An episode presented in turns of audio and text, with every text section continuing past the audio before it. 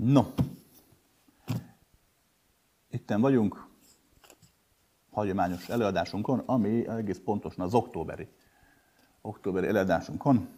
Rengeteg jó kérdést kaptam, mindjárt bele is vágunk. Nagyon-nagyon sok kérdést kaptam, tehát tényleg nem tudjuk megválaszolni a harmadát se, de majd több felvételt is csinálunk jó, ami már majd csak a hangon fog hallatszani, de igyekszem mindent megválaszolni, azt is, amire ma nem marad idő. Rendben? De mielőtt belevágnánk, ugye elmondám klasszikus kis belépőinket. Róma jegy, ne higgyük el azt, amit mondok. Rendben van, ez nagyon-nagyon fontos. Ne higgyünk nekem. Ne higgyünk senkinek, ha nem muszáj. Mindig elmondom, hogy nem a hittel van a probléma, mert igenis a nagybetűs, valódi, tartalmas hit, az nagyon közel áll a tudatossághoz, tehát semmi baj nincs azzal. Sőt, ha belegondolsz, alapvetően az egész élet egy hit, nem más. Egyfajta bizalommal állunk a létezéshez, hiszen a szívünk bármikor megállhat neked, nekem, mindannyiunknak. De az emberi elmének, az egónak a kisbetűs hite az azért nem szerencsés, mert meggátol a megéléstől, meggátol a tapasztalástól, elveszi a lehetőséget a szabad gondolkodástól. Tehát arra kérek mindenkit, ne higgyük el nekem, amit mondok, hanem szabadon gondolkodjunk. Én azért csinálom ezt az egészet, azért válaszolgatok nagyon szívesen, hogy mindenkit arra sarkaljak, hogy találja meg a saját útját, a saját válaszait. Oké? Okay? Római kettő. Emberek igyekszem egyszerűen beszélni, nem mindig sikerül. Egyre komplexebbek a kérdések, egyre komplexebb választ igényelnek. Valamire nem is tudok válaszolni egy öt percben. De próbálkozom. Azért beszélek egyszerűen, lehetleg idegen szavak nélkül. És azért szoktam ilyen nevetősre venni a figurát, mert alapvetően jó fejfiszkó vagyok, de leszámítva ezt. Mert úgy vettem észre, hogy még a komoly kérdéseket lazán, addig a bonyolultakat egyszerűbben éri meg tárgyalni, mert a legtöbb embernek, nem mindenkinek, de a legtöbb embernek nagyobb távlatokat biztosít az érthetőség és a könnyedség. És Római 3. Ezt mi az egészet ingyen csináljuk. Ezért nincsen YouTube videó, meg nem, nem videó, miért Isten nincsen? Ezért nincsen YouTube reklám, szponzorált videók, mert nem egy ilyen YouTube csatornának szeretném, vagy szeretnénk, hanem inkább ilyen közkönyvtárnak, tehát bárki elérhesse. Ezért nem kérünk érte pénzt, mert nincs semmi. De viszont vannak jó párnak, akik támogatnak minket anyagilag, ezt nagyon szépen köszönjük. Úgyhogy nagyon szépen köszönjük Zoltának, Andrásnak, Rékának, Mariannak és Pólnak, hogy mind a figyelmükkel, mind a pénzükkel, mind pedig a bizalmukkal segítik a munkánkat. Na, kezdjünk is bele, jó? Szia, Krisz! A nappal is könyvedben az elején esett szó a belső énről, belső ego, ami rengeteg mindent felfog a világból és lehetséges bekövetkezendő eseményekről. Nem igazán szoktál beszélni róla. Van ennek köze a tudat alattihoz, vagy tudatfelettihez? Már léteznek ilyenek. Kérlek, beszélj erről. Emberek, a következőt kell megérteni. A valóság határtalan. Ez azt jelenti, hogy minden forma, ami létezik, az létezhet bárhogyan, és annak ellentéteként is. Ugye nem csak én mondom ezt, meg a hozzám hasonló alakok, hanem most már a tudomány is kezdi pedzegetni ezt, hogy a kvantumfizika például ami létezés határtlanságáról szól. Tehát, amikor valami létrejön, például egy lélek, egy tudat, egy ember, egy atom, egy bogárka, egy bármi, az egyfajta korlátozódás. A korlátozódásnak a folyamata mindig egy megfigyelő szemszögéből történik. Arra akarok kiukadni, hogy ha az ember ilyen igényli az ilyen fogalmakat, hogy belső, meg tudattalan, meg tudatfeletti, meg közös tudat, meg lélek, meg sok minden, valójában ezek a fogalmak mindig látszólagosak, és az adott beszélő, jelen esetben ugye én, nek a látásmódját tükrözi. Nagyon sokan szeretnek hinni abban, hogy ez nem igaz, hogy vannak kézzel fogható, állandó igazságok, az ilyen nem kézzel fogható folyamatokban. De sajnos el kell keserítsek mindenkit, hogy nincsenek ilyen eklatás, tehát nincsenek ilyen állandóan, folyamatosan létezésben lévő példázatok, vagy ha mégis, az is csak azért van, mert egy adott tömeg, mondjuk egy egész generáció hisz benne. Tehát akkor, amikor én meghatározok egy fogalmat, az legtöbbször adott pillanatban történik. Nem azért, mert ez így van. Oké? Okay? Ezt a belsőnt szoktam nevezni tudatrésznek is, lélekrésznek, és sok mindenképp hívtuk, hív, szoktam hívni. Ennek, amit én csinálok, van egy előny és van hátránya. A hátránya az, hogy sokkal nehezebb követni a tanítást, mert hát nincs kézzelfogható dogma. És dogmát most pozitívan értem, tehát építő jelleggel. Nincsen, nincsen az emberi aggyal megérthető és stabilan követhető vonal. Ez a hátránya.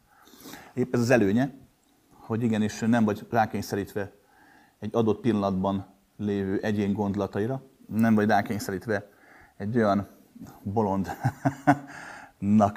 a tanításaira, aki úgy gondolja, hogy az ő szava Istentől valók, és sorolhatnám a példákat.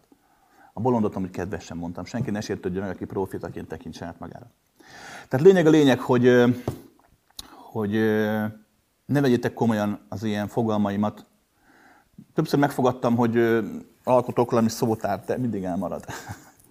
Nem szívesen, nem szívesen korlátozom a valóságot a saját felfogásom szerint, mert meglátásom szerint ártok vele.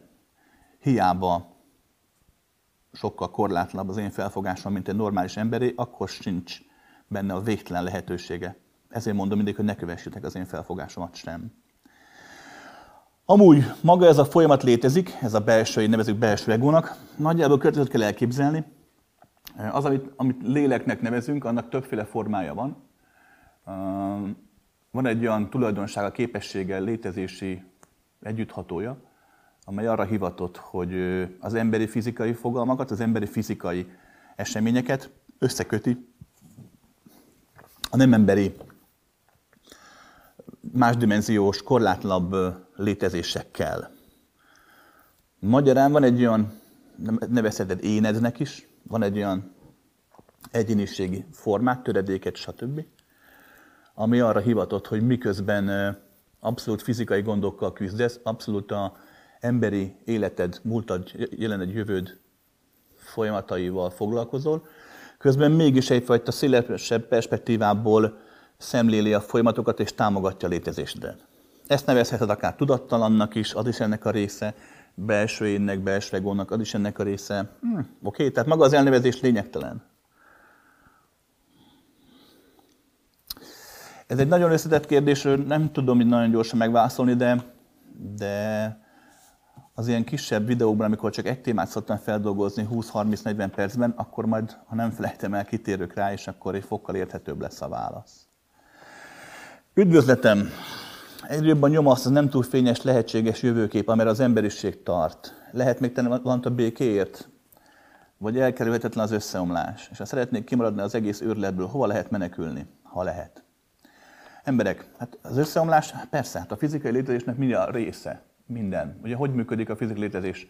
Születés, élet, fejlődés, csúcspont, lefelemenés, halál. Az összeomlás épp úgy elkerülhetetlen része a társadalomnak, mint sem az emberi életnek az, hogy megöregszik és meghal. Nem az összeomlás ténye a lényeges, hanem a mikéntje. Oké? Okay?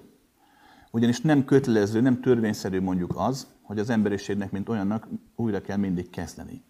Tehát nincs arról szó, hogy összeomlás mértéke mindig a kőkorszakig repítse vissza az aktuális kultúrákat, társadalmakat. De az összeomlás maga elkerülhetetlen, részben azért, mert így működik a fizikai rendszer, részben azért, mert az emberi elme is hasonlóképp látja a létezést, részben pedig azért, mert a mostában elterjedt kapitalista világképben is kódolt az összeomlás, hisz a folyamatos növekedés prognosztizálja, tervezi előre, és az ugye lehetetlen.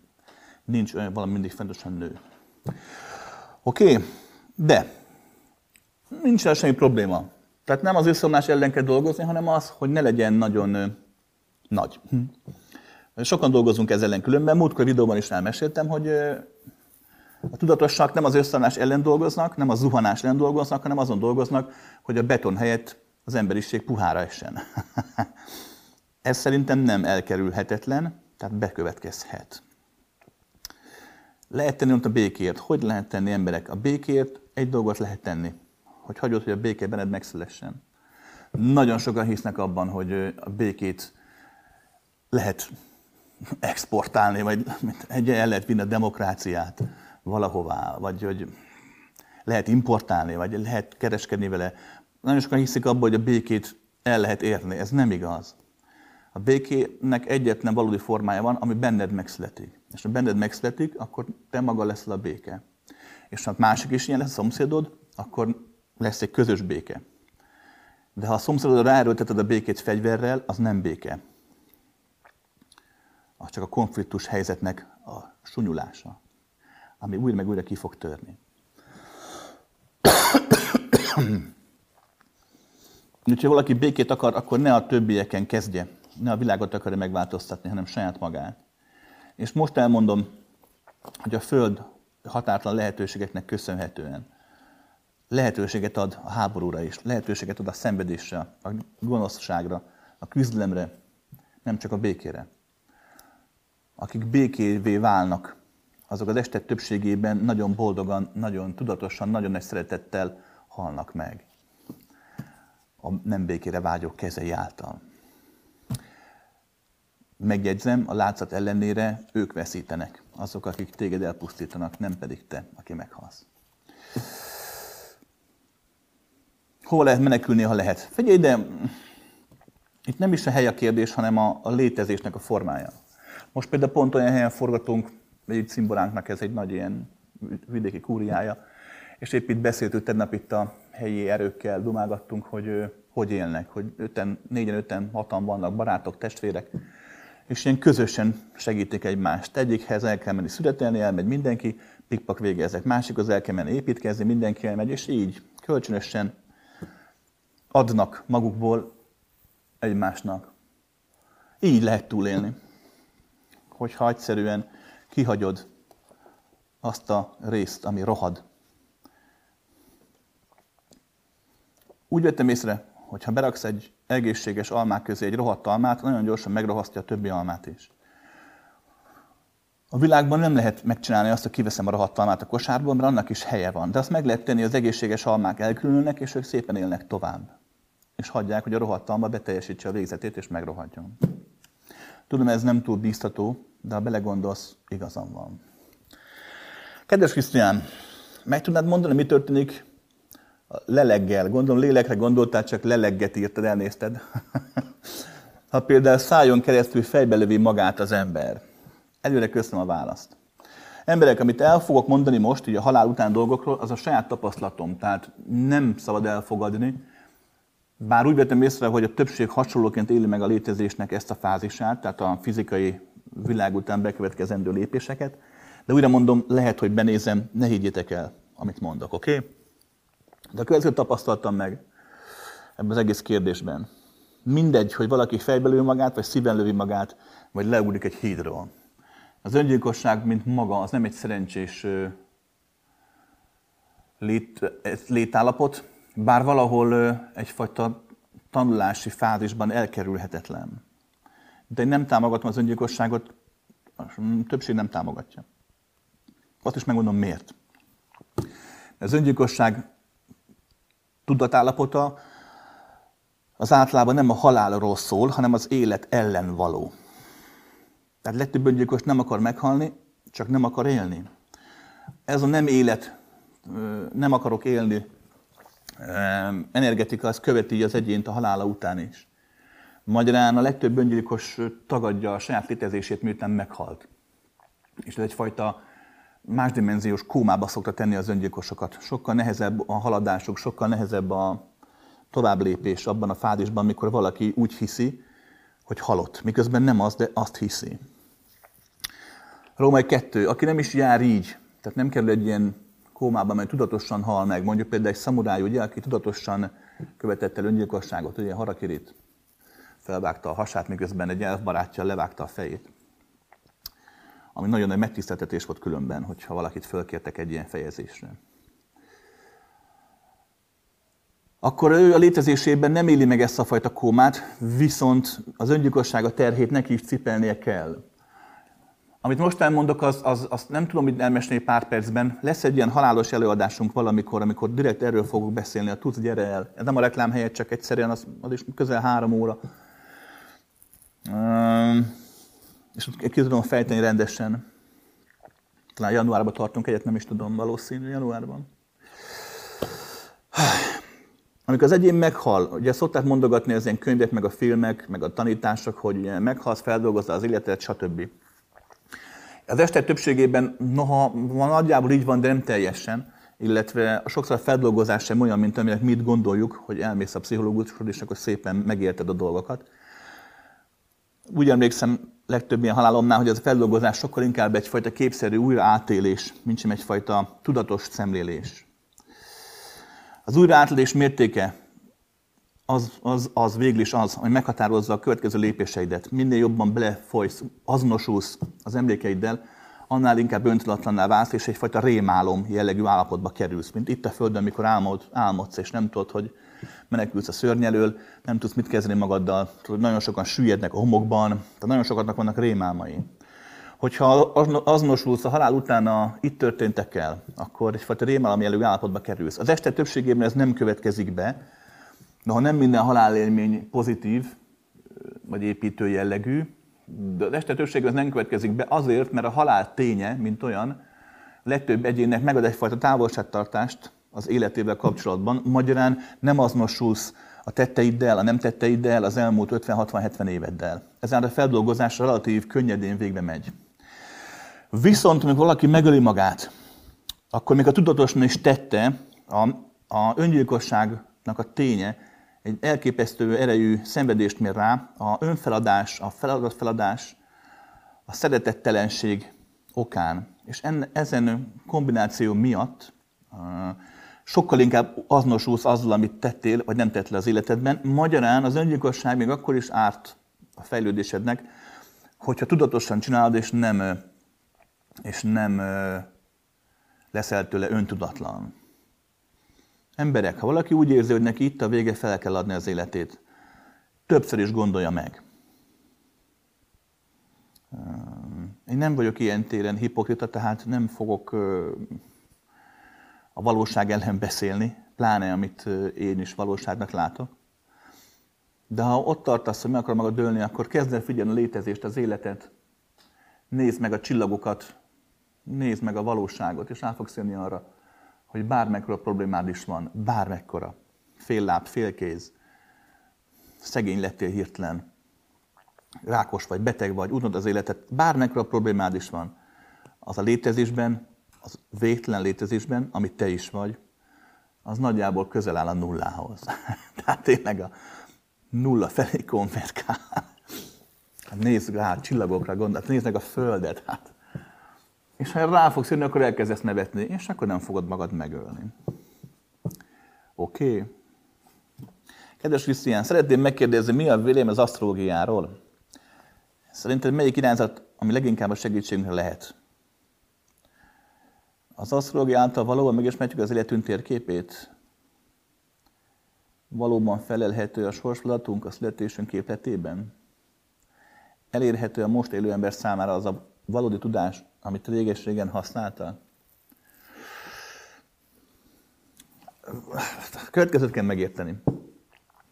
Az asztrológiát római egy, mint rendszert annyira nem ismer olyan mélyen, hogy, hogy hitelesen beszélhessek róla. Valamennyi az alapokat persze, de, de közel sem olyan szinten, ahol azt mondhatnám, hogy értek hozzá. Római kettő. Viszont az asztrológia elvét, amire az asztrológia létrejött, azt elég jól látom, vagy megélem. Az asztrológia azért jött létre, mert az ember nem élte, nem látta a lényegét, ezért tapogatta, ugye? Képletekkel, bolygók mozgásával, tudományjal, nevező tudománynak. Tehát ilyen téren el tudom mondani az asztrológia, mint rendszer mennyire valódi, vagy mennyire működőképes. De újra mondom, aki asztrológiával foglalkozik, és hisz benne, az, az a kedvemért ne hagyja abba, vagy attól, amit én mondok. Oké? Okay? Római 3. Maga az asztrológia, tehát a csillagok hatása az emberre, az abszolút reális, nem csak szerintem, a tudomány szerint is. A tudomány abban kételkedik, és ebben valahol igazuk van, hogy nincs egy olyan adekvát, tehát nincs egy olyan folyamatosan hiteles, állandóan működő, kézzelfogható rendszer, ami mindenki ráhúzható lenne, hogy mondjuk a Mars ilyen fényszög olyan egyéb állás, bolygóállások miatt, az mindenkiben kihozna mondjuk azt az adott hatást. És ebben igazol a tudománynak. A következőt vettem észre. Minden hat mindenre, minden hat mindenkire, oda-vissza kölcsönösen. Ahogy rád hat a Mars nevű bolygó, vagy a Saturnus, vagy bármilyen mindenségben, te is ugyanilyen hatsz rá. Csak a te hatásod, mivel korlátoltabb vagy sokkal, mint mondjuk a Mars tudat, ezért a te hatásod rá gyengébb, de a hatás kölcsönös. Ezt kár tagadni. De a valóság az, hogy hát egy sorsfeladat legtöbb ember életében nem kényszerítő erejű. Nincs arról szó, legtöbbnél.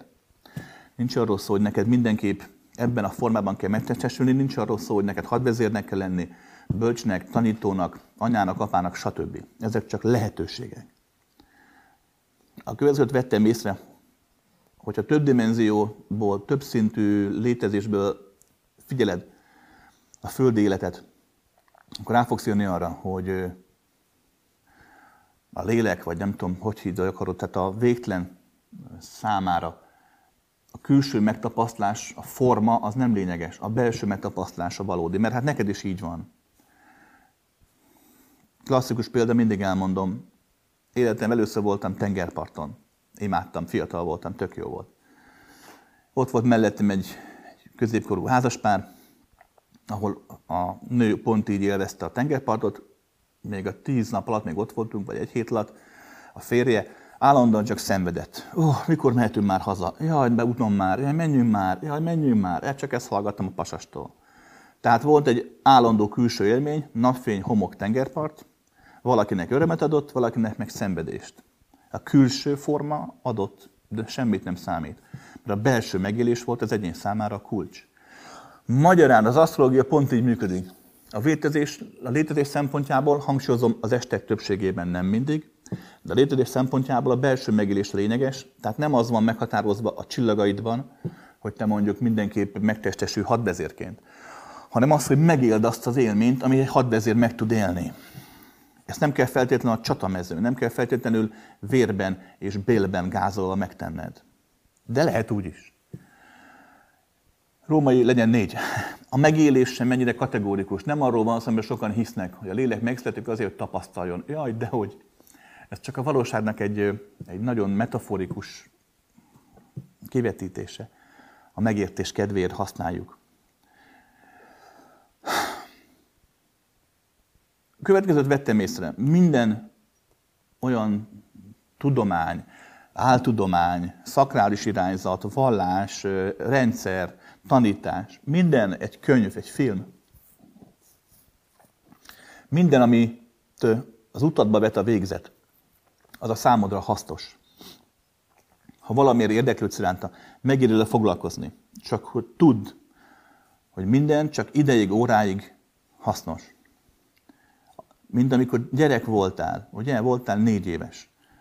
Nem tudom, hanyas volt a lábad, 12-es, most mondtam valamit. A 12-es cipő akkor nagyon kellett, vagy hatos feles. Nem tudom, mekkora gyerekcipőt ti tudjátok. Megörökítjük a hangodat, Peti, a utókornak. Másfél éves Másfél évesen? Megnyílni. 8 centi. Na, ekkora cipőd volt másfél éves korodban. Á, nagyon hasznos volt, kellett. Három évesen kicsit nagyobb volt már, de nyolc évesen már a négy éves cipőd nem jó, tönkretesz. Tehát arra akarok kiukadni, hogy minden, ami számodra hasznos és, és segít, és tanít, és vezet most, az valószínű holnap már nem fog. Tehát bátran tanulj meg bármit, de aztán bátran lép tovább. És nagyon sokan mondják erre azt, hogy jaj, mekkora marhaság ez, hát én az eldek embere vagyok, ha én katolikusnak nőttem föl 20 évesen, és mit tudom, bérváltam, meg ezt, meg azt csináltam, akkor az gerinctelenség, hogyha 40 éves koromban meg átmegyek buddhistának. De ez emberek nem így van. Az emberi elme ragaszkodik a korlátokhoz, mert ott érzi jól magát, miközben vágyik a felfedezés élményére is. Az elme is él egyfajta korlátlanságot, nagyon jó találmány különben. De lényeg a lényeg, hogy ha megtanulsz egy asztrológiát, megtanulsz egy, egy bármit, egy agykontrollt, egy energiás átadó kurzus tanfolyamot, ha beleveted magad a bármilyen vallás, bármilyen tanítás, bármilyen tudomány hullámaiba, bátran tedd, csak idő után mert túllépni az adott felfogásod és az adott tanulmányét korlátain. Mert mindennek van korlátja, mindennek. Kedves Krisztián, kérdezném, ha valaki a másik szabadságát veszi el, milyen előnyt, hasznot tudhat a magáénak? Úgy érzem, mintha nem mindenki a közvetlen hasznért tenné, amit tesz. Egy másik ember lény megbízásából sokan hasonlókkal próbálkoznak. Meddig mehet el, mit tehet a sértett, hogy leállítsa a folyamatot? Nagyon jó kérdés. A következő a valóság, korlátlan valóság. Nem biztos, hogy itt is igaz ebben a fizikai dimenzióban, bár általában az. Más ö, szabad akaratát megsérteni nem lehet. Ha mégis ez bekövetkezik, mert gyakran bekövetkezik, akkor ez egy kölcsönös játszmává változik, egy oda-visszavaló hatás történik a korlátozó és a korlátozott között. A látszat ellenére a korlátozó nem feltétlenül fejletlenebb, vagy a látszat ellenére a korlátozott nem feltétlenül kerül egyfajta erkölcsi piedesztára, tehát egyfajta erkölcsi magasságban, nem neki áll feltétlenül a zászló, de egy közös játszma alakul ki. Egy oda-visszavaló tanulás, tanítás folyamat, ami nagyon sok ideig is eltarthat. Igen, jól látod, nagyon sokan nem hasznél korlátoznak. A legtöbb korlátozás oka, amikor valaki uralkodni akar valakin, az mindig a félelem. Utána jön csak a hatalomvágy, de a hatalomvágy is Isten igazából a félelemből táplálkozik. Az ember ilyen úgy gondolja, és valamilyen szinten igaza van, hogyha mindenkit el tud nyomni, biztonságosan el tud nyomni mindenkit, akkor őt nem lehet bántani, hiszen mindenki sokkal gyengébb és kisebb és szerencsétlenebb nála. Mióta világ a világ, erre törekszik mindig a hatalomban lévő király, politikus, hogy valamilyen olyan módszert fejleszten ki, amivel biztosan meg lehet tenni azt, hogy az alatvalók sosem lázadnak fel. Ugye ezért voltak ugye a rendőrség, a titkos rendőrség, ami figyelte a rendőrséget, a még titkosabb rendőrség, ami figyelte a titkos rendőrséget, akkor a nagyon besugók, akik figyelték, na. De hát maga a rendszer sosem működött, soha nem is fog. Talán, hogyha tényleg beindul majd valamilyen szinten a zombi gyártás, ha odajut a technológia, hogy tényleg egyfajta állandó tudat manipuláció, módosítással zombikat lehet gyártani, de úgy vettem észre, hogy az élet, az élet folyamatosan a szabadság, a korlátlanság felé törekszik, bármilyen rabság következzék be. Előbb-utóbb a tudat, a lélek utattörés és szabaddá teszi önmagát, legalábbis megindul a szabadság felé.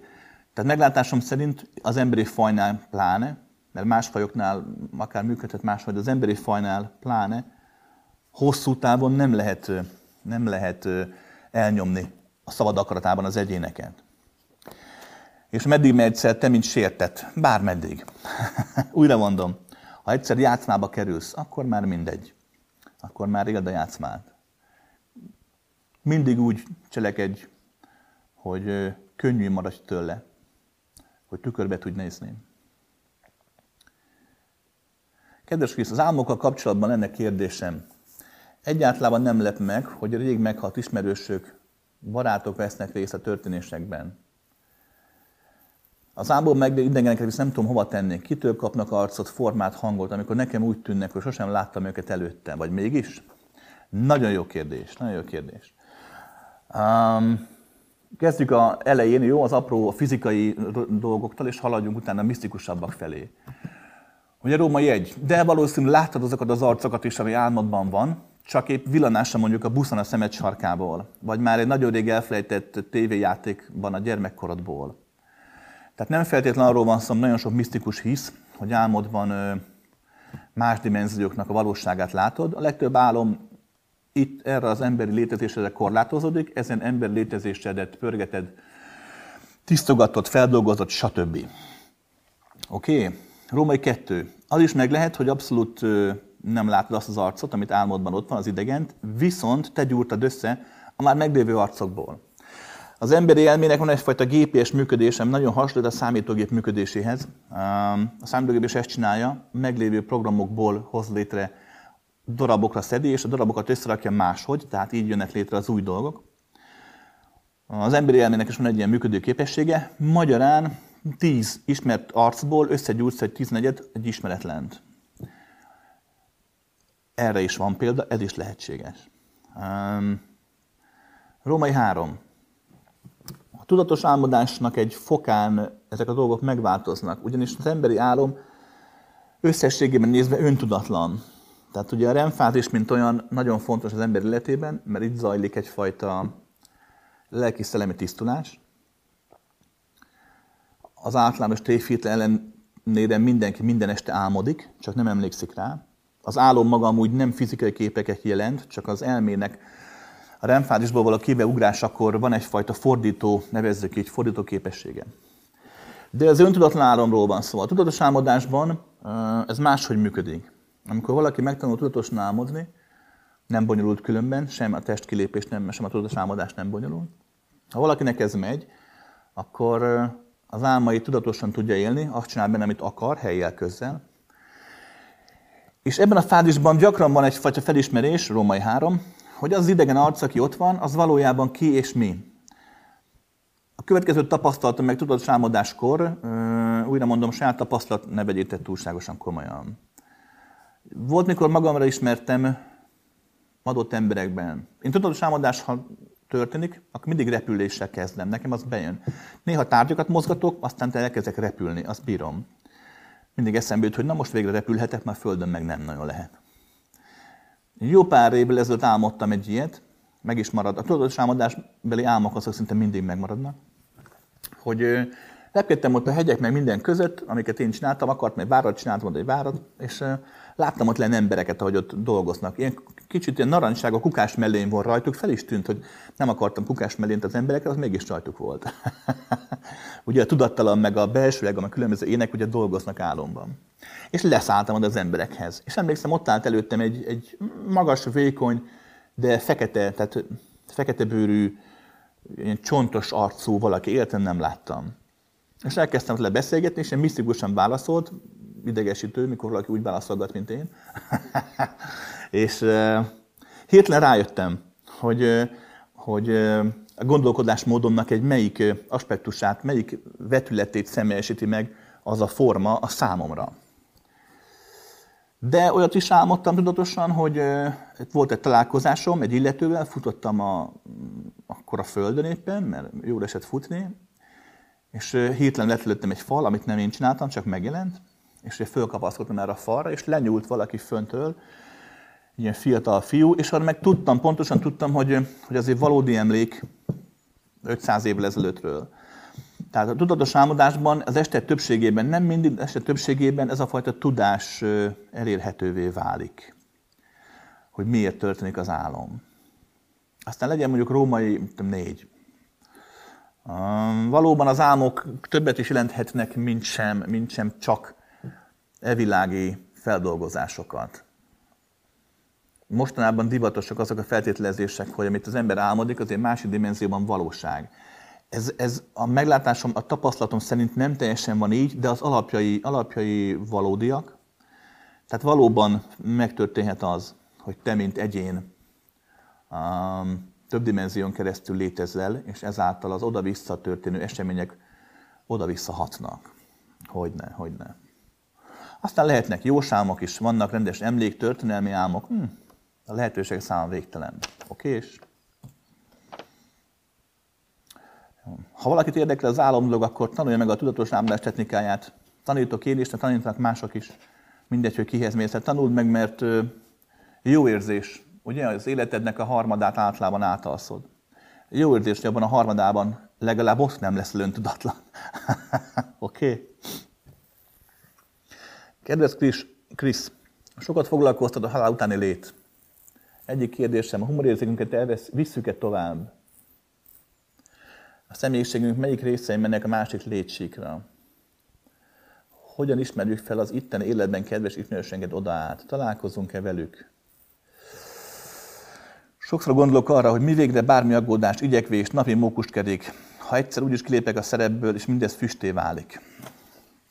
Nagyon jó kérdés, nagyon jó kérdés, de, ahogy mondtam az előbb, közel három órát szoktam beszélni erről a halál után létezésről, hogy érthető legyen, mert, mert egyszerűen az emberi fogalmakkal nem tudok igazságot átadni. Nem az emberrel van baj, nem is a megfogalmazással, hanem azzal, hogy olyan fogalmakat vagyunk kénytelenek használni, amelyek fogalmak nem léteznek a halál után. Itt most csak egyfajta impressionista festményt festünk. Oké? Okay? Um, Van amúgy több felvételem halálról, hallgass, mert megkérlek, mert jó pára ott válaszoltam rendesnek kérdéseit közül. De a humorérzék egyetlen megy tovább, bár változik. Minél tudatosabb valaki, minél korlátlanabb, annál furcsább humorérzéke van. De mindig van humorérzék, anélkül nem létezik a létezés. Nincs teljes személyiséglevetkőzés, úgy vettem észre, hogy bizonyos dolgok abszolút szilárdak, és, és megvannak egyfajta gerincként, de nagyon sok minden, ha nem is úgymond elosztik a semmiben, hanem egyfajta közös élményé válik, nem csak az emberiségnek, meg minden létformának, de a lelkeknek is van egyfajta közös tudatállapota. Újra mondom, hogy mondok, az ilyen szinten nem igaz, csak a tartalma az, a tartalmát ragad meg, kérlek. Van egyfajta közös állapota, és a történések jelentős része, amit te megéltél, a személyiség egy jelentős része, amit te megéltél, az ebben a rendszerbe bekerül. Mint hogyha, gyakori példa, gyakran mondogatom, mint hogyha te lennél egy hangszer, és itt 70 éven keresztül rengeteg dalt játszottál, volt egy-két-három kedvenced, ami tényleg a szívedből, lelkedből fakadt, azok megmaradnak halál után, de a többi dalod sem vészel, hanem bekerül a zenekar, a nagy zenekarnak a repertoárjába. Oké? Okay? A kedves ismerősökkel lehetséges találkozás, de sokkal bonyolultabb, nem úgy van, hogy az emberek gondolják, hogy a nagypapám ott fog várni a halálom után, bár erre is lehet példa, de a este többségében nem így van. De nem számít, hogy mi az igazság, az a lényeg, amit te megélsz a halál után is, oké? Okay? Ha találkozol a kedvenc kutyáddal, összefutsz egy kedves rokonnal, baráttal, élvezd a dolgot. Nem lényeges, hogy ő most a dimenzionális rezgés frekvenciális csomópontjának melyik aspektusából beszél. Tehát hagyd a francba az ilyen bölcsességeket, oké? Okay? Érd meg mindig azt, ami van. És ugye, hogyha minden füsté válik, akkor minek aggódsz? Ez nagyon jó meglátás. A következőt kell megérteni. Nagyon sokan mondják és hiszik azt, hogy az életnek nincs értelme, mert hát eltűnik, füsté válik. Ez ebben a formában nem igaz. Más formában viszont az. Az aggódásnak, a szenvedésnek tényleg semmi értelme nincsen, mert hát minek aggódsz? Minek? Mert valaki nagyon tudod, komolyan veszi önmagát. Tényleg ezt a 70 évet kell komolyan venni, vagy nem tudom, 80 évet? Hát ne vicceljünk már. Miközben a létezés meg évmilliárdok óta örökkön tart, és évmilliárdokig fog tartani örökkön. Szóval, persze. Viszont igenis komolyan kell venni. Azt is megmondom miért. Mert nem véletlenül vagy te most itt adott formában. Nem véletlenül van neked adott életed. És ha úgy érzed, hogy az élet kevés, vagy unalmas, vagy mókuskerék, akkor ez nem azt jelenti, hogy neked csak ennyi adatot, hanem azt jelenti, hogy változtathatsz, ha akarsz. Mert a lehetőség ott van. Nem mindenre van lehetőséged, ez csak ilyen eszterikus, nagy New duma, hogy mindent elérhetsz. Nem, nem érhetsz el mindent. Adott korlátok között nem lehet elérni mindent. De sokkal többet elérhetsz, mint amit magadról sokszor gondolnál. Tehát igenis vedd komolyan az életet, mert amit itt most létrehozol, egyszer vissza fog térni az összhangzatba, és abszolút nem lesz mindegy, se neked, se nekünk, hogy milyen dallamokkal térsz haza. Oké? Okay?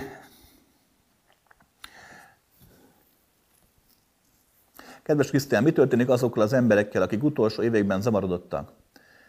Felvalott az elméjük, és valótan dolgokat látnak maguk körül. Például olyan dolgokat, amelyektől korábban féltek helyreáll tudatuk a haláluk után, vagy továbbra is a saját félelmeik rabjai maradnak. Videóban válaszolj.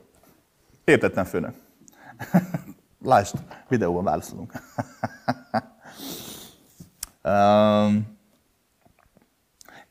Azért jó a videó amúgy, mert az orcámon jobban látszik, ha viccelek vagy ironizálok. Értem, hogy inkább videós választ szeretnél. Amit most elmondok, megint saját tapasztalatom, de ez az egész halál után létezés, úgy nem mondom, sokkal összetettebb, mint hogy pár percen el tudnám mondani. Ha nem tudsz eljönni eladásra, semmi gond, hallgass meg az összes ilyen halálos felvételt, ami fel van neten, mert abból már egy komplexebb, árnyaltat képet tudsz kapni, mert nagyon sok halálos kérdésre válaszoltam már így videóban. Um, Többféle létezési lehetőség van ilyenkor. Amit én tapasztaltam, azok a következők. Mondom, sokkal több is van, csak most általánosságban mondok egy párt, ami leggyakoribb. Római egyházban ugye a klasszikus demens állapot, vagy amikor simán csak úgymond az emberiség szemében bolond vagy. Ilyenkor valóban annyi történik, hogy az agyérmeszes, agyérmeszesedés és egyéb okok miatt legtöbb ember vagy a múltját éli meg jelennek, tehát különböző okok miatt a aktuális rövid a memória sérül, és a hosszú memória megerősödik. Ilyenkor történik az mondjuk, hogy valaki a nyelven kezd el beszélni, amely gyerekkorában beszélt utoljára, vagy hogy a, bejön a nővérke a szobába, és a öreg beteg bácsi azt hiszi, hogy a lányát, unokáját látja. Ilyenkor arról van szó, hogy, hogy az ember maga a múltjában tekereg. Kettő. Megesik, hogy, hogy a múltjában a tekergés közben olyan emlékek szakadnak föl, például, amit előbb elmondtál, hogy a félelmek, az elfolytások, a traumák, hogy számára valóságá válnak. A látszat elején ez a folyamat nem rossz, csak nehéz. Nehéz neked, aki itt vagy, és nehéz neki is, aki ezt végigéli. De azért nem rossz, mert egyfajta feldolgozás folyamata zajlik ilyenkor, és ha valaki itt elkezdi a feldolgozást, a halála után könnyebb dolga lesz. Maradjunk ennyiben. Római 3. Igenis van, hogy, hogy valaki olyan dolgokat lát, ami csak a számára valóságos, de más dimenzióban létezik. Nagyon kevés ilyen es, eset van, de megesik, hogy valaki tényleg látja a manókat, vagy látja a korábban meghalt szüleit, akik ott állnak mellette, és tényleg ott vannak mellette, csak az emberi szem ezt nem látja. Én dolgoztam elfekvőben, meg sokat voltam haldoklók között, és olykor, olykor láttam én is, hogy ott állt az illető ágya mellett, vagy mikor műtétje volt valakinek, és ott voltak a már korábban meghalt ismerősök. De ezt emberi szem nem látja. De ez ritka különben. Általában, akinek a tudata teljesen elvész így a öregkorában, öregkorára, az inkább a saját maga dimenziós valóságában tekereg. Újra mondom, a látszat ellenére ez nem egy rossz állapot. Ha pedig valaki úgy hal meg, hogy teljesen öntudatlan módon, abszolút demensként, abszolút bolondként, abszolút ö, szétszorva, vele sincsen semmi probléma. A halál után a következő szokott történni. Um, mint az egyén meghal, ha ennyi nagyon szét van csúszva, akkor nem vesz észre, hogy meghalt. Mintha a lázálmai valóra válnának. Csak hogy mivel halott, a lázálmokhoz már hozzáférnek mások is. Van egy olyan szakma, mondhatnánk szakmának, aki az ilyen, ilyen problémás halottakkal foglalkozik. Jó szakma, különben én is csináltam. Tényleg jó. Um, ezek ilyenkor megvan a tudásuk, a képességük rá, belépnek úgymond az álomba, ami nem álom, hanem már akkor valóság, hiszen a halál után ezt a dimenziót vetíti ki maga köré valóságnak az egyén, és kvázi szép lassan egyfajta terápiás jelleggel rávezdik az illetőt arra, hogy meghalt. Ez mindig sikerül, mindig. Tehát valakinek így halt meg nagymama, apuka, anyuka, ne aggódj miatta, soha senki nincs egyedül a halála után. Tehát öm, ráveztük arra, hogy meghalt. Ilyenkor az egyén rájön arra, hogy halott lesz, hogy, nem, hogy halott, és akkor a élete emlékei szépen újra összerendeződnek sorban, és már a tudatossá válván simán tud dolgozni rajta. Oké? Okay? Most nagyon halálos napunk van, úgy látszik. Kedves Krisztián, kérdés ma az lenne, hogy létezik-e olyan, hogy egy állat, estünkben cica, visszatér a gazdájához egy másik testben. Júliusban halt meg a cicánk, nekünk különösen fájdalmas vesztesség volt. Most találtam egy kis cicát októberben véletlenül, bár nem akartunk új cicát. De utána sodorta a sors. A cica úgy ment be a lakásba, mint mindig is ott lakott volna. Elfoglalta rögtön az előző cicának a helyét külső viselkedésre hasonlít rá. Létezik cica reinkarnáció? Ember reinkarnáció sem létezik. De... Oh, emlékeztek, volt az a lélek születés előadás, és ott elmondtam, az ott lévők jót derültek rajta, hogy hát az ilyen kérdésekre azért nem lehet válaszolni, valódi, valódi választ adni, mert az ilyen kérdések nagyjából olyan szintűek, mint ha tőled valaki azt kérdezné meg, hogy hát szerda van, akkor a tengeralattjáró az hosszabb, mint zöld? Tehát erre nehéz válaszolni. egy, csak egy perc, hogy értelmes választ tudjak összecsiholni. Um, A létezés olyan, mint, mint mondjuk egy nagyon nagy esőfelhő. Oké? Okay? Esőfelhő. Elkezd esni. Mi esik? Hát vízcseppek. Mennyi vízcsepp esik le? Trilliárd, milliárd, pontosabban végtelen, mert azon múlik, hogy a vízcsepp mekkora, hogy mekkorának látod, mekkorának veszed. Tehát vannak klasszikus vízcsepp méretek, amik leesnek, azt meg meg lehetne számolni egy elképesztő fejlett számítógép és mesterséges intelligenciával, és leesne 300 trilliárd. De hogyha a vízcseppek formáját akkor veszed meg te akarod, akkor voltak hogy eső felhőből végtelen mennyiségű vízcsepp fog leesni a földre. Kvázi egy majdnem alig megfogható formából lesz egy megfogható esőcsepp forma, létrejön a test. Amikor, amikor az eső leesik és föléli az életét, a test elpusztul, az eső elpárolog. Úgy tűnik, mintha az eső meghalna, eltűnne, nem tűnik el a víz. Ugye hiába van sivatag az eső, vagy a tó helyén. A víz nem eltűnt, hanem elpárolgott, visszatért újra a felhőbe. Test meghalt, a lényege, ami alkotta, az újra visszatér az egységbe. Ha megint esik, akkor teljességgel kizárt, hogy ugyanaz az esőcsepp essen le újra, mint amilyen te cicád volt, vagy amint te voltál 1522-ben. Hát nem létezik. Ugye? Nem lehetséges. De mivel ugyanaz az eső, ugyanaz esik le, ami leesett 1500-ban, vagy ami a cicád volt, ezért teljesen egyértelmű, hogy ami megint megszületik, az ugyanaz, ami volt is valaha. Magyarán a cicád, amikor meghalt, az a cica, egység, az elpárolgott, visszament a végtelenbe. De a másik cica egység, ami megint leesett a földre, az igenis hordozhatja a te cica egységednek a létezését, az emlékeit, önmagát. Hogy ez mitől függ, az például pont akár tőletek. Tehát igenis arról van szó, hogyha a veletek élő cica a ti törvényeiteknek köszönhetően, értem ez alatt a személyiségeteket, a viselkedéseteket, a hanghordozást, a kisugárzást sorolhatnám, te és a párod létrehoztatok egy egységet, amiben saját dimenziós törvények vannak, úgy áramolnak az energiák, úgy áramlik minden. Az a cica egység, aki ezt egyszer megtapasztalta, és ezt elfogadta, az igenis a ti törvényeiteknek köszönhetően megint megjelenhet ott. De ez nem egyenlő azzal, hogy a cicátok meghalt, majd reinkarnálódott újra. Érted? Nincs olyan.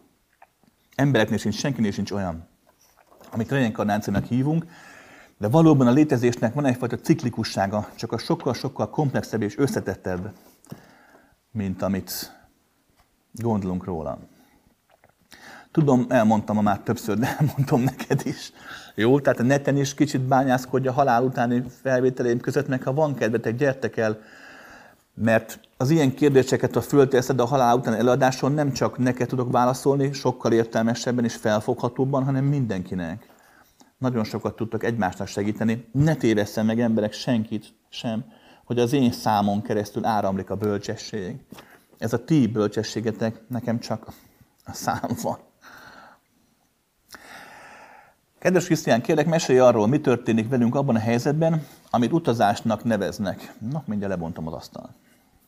Hogyan válhatunk utazóvá? Milyen technikát kell elsajátítani?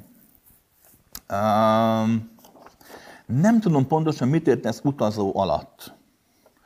Amit én ilyen téren itt most nagyon hirtelen fel tudnék fogni ebből az egész kérdésből, az egyfajta ilyen testkilépéses állapot, amikor a fizikai tested itt marad, mert az korlátozott, de a tudatod figyelmével bárhová figyelhetsz.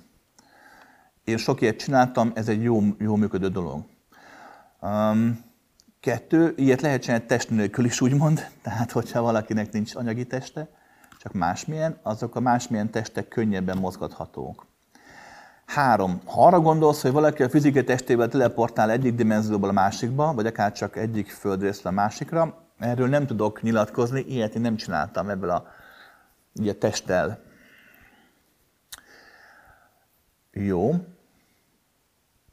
Végsősorban ugye kétféle utazásról lehet így beszélni. Az egyik az, amikor úgymond ö, itt vagy és testlépés gyakorolsz, a másik pedig az, amikor nincs tested, de szándékosan tudsz dimenziók közt úgymond utazni, különböző okok miatt, tudatosan tudsz megtestesülni. Például van egy szándékod mondjuk 22-es dimenzióból, legyen a három dimenzióban tanítani, és akkor csinálsz utazást. De ez is nagyon ritka. A technikutazás, testlépés az meg tök jó dolog. Azt meg kell tanulni, egyszerű gyakorlata van, mindenkinek sikerülhet. Fogunk, is ta- fogunk tartani a testlépést, ugye? Igen. Fogunk tartani egy hónap múlva. Gondolod, gyere el, és nagyon szívesen elmagyarázom, nem bonyolult. Hú, hosszú a kérdés, igyekszem bele szemezgetni, jó? Ide hallgatom az eladásaidat, és jelenleg számomra te vagy az, aki a leghitelesebb. Um, most valamiért úgy érzem, írnom kell. Félelem a negativitás és hasonló nyersanyagokkal próbálok gazdagítani. Kereskedelemben dolgozom egy kisebb boltban, ahol sok kontakt van a vásárlókkal. Elképesztő és egyre több panaszárdattal és iránykozással találkozom nap, mint nap. Eddig sikeresen helytáltam, mint a nagy maci a célövöldében. De hát egyre hosszabb időt töltök mostanában benne. Amire konkrétan gondolok, az a jövő festés az emberek részéről. Tudom, te is beszéltél már erről. Hamarosan elvesztik a házukat, munkájukat, nem lesz áram, stb. Krisz, hogyan lehetséges, hogy nem vagyunk képesek győzni? Kevesen vagyunk, rosszul csinálunk valamit? Miért vagyunk akkor mi, akik a jót jobbat szeretnénk, ha nincs látszata? Ha jelek szerint nincs esélyünk a gonosz erők ellen. Mert hogy nagy valószínűséggel be fog következni az, amit ők kiterveltek. Értem, mire gondolsz.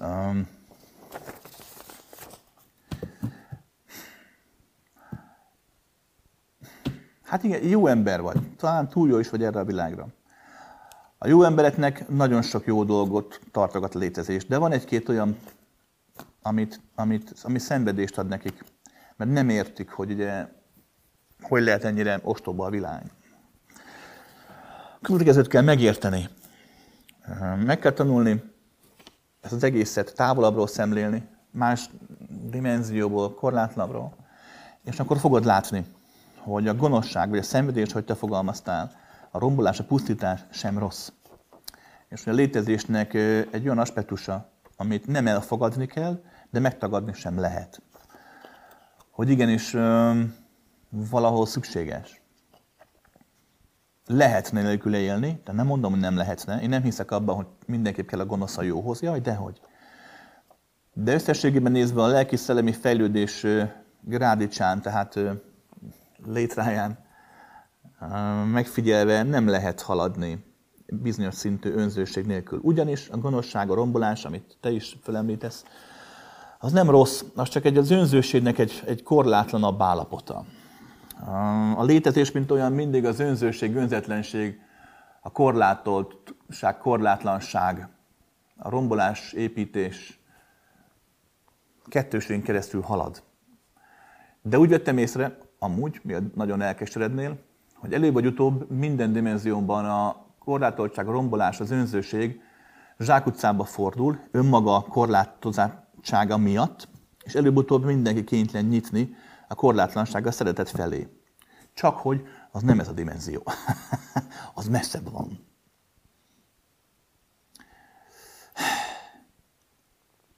Igen, mióta világ a világ, mióta ember létezik, ez egy örök kérdés, hogy miért van az, hogy a rossz mindig erősebb a jónál. Nem erősebb, csak pusztítani könnyebb. Annak, aki ilyen, mint te, akinek már az empatikus készsége fejlett, aki már, aki már egyfajta építő jelleget ölt, annak sokkal nehezebb pusztítani. De ők kevesebben vannak itt a Földön. Itt a Földön a többség öntudatlanabb, és nekik a pusztítás könnyebben megy, hamarabb hoz sikerélményt. Mint a gyereknek, ha megnézed, a gyerek nem gonosz, de előbb csinálja meg azt, hogy széttör valamit, és élvezi a változást, mint sem azt, hogy kifaragjon egy ilyet. Mert nem képes kifaragni egy ilyen műalkotást, de széttörni, az elég gyorsan képes. A gyerekek nem gonoszságból törnek, zúznak, pusztítanak, nem gonoszságból nyomkodják el a hangyát, vagy tudod, égetik el nagyítóval öt évesen, hanem mert nem képesek máshogy megélni a teremtés folyamatát, többségében csak így. Aztán levetkőzik, kinövik, és már a teremtés, mint olyat tudják élni. Oké? Okay? Ez van.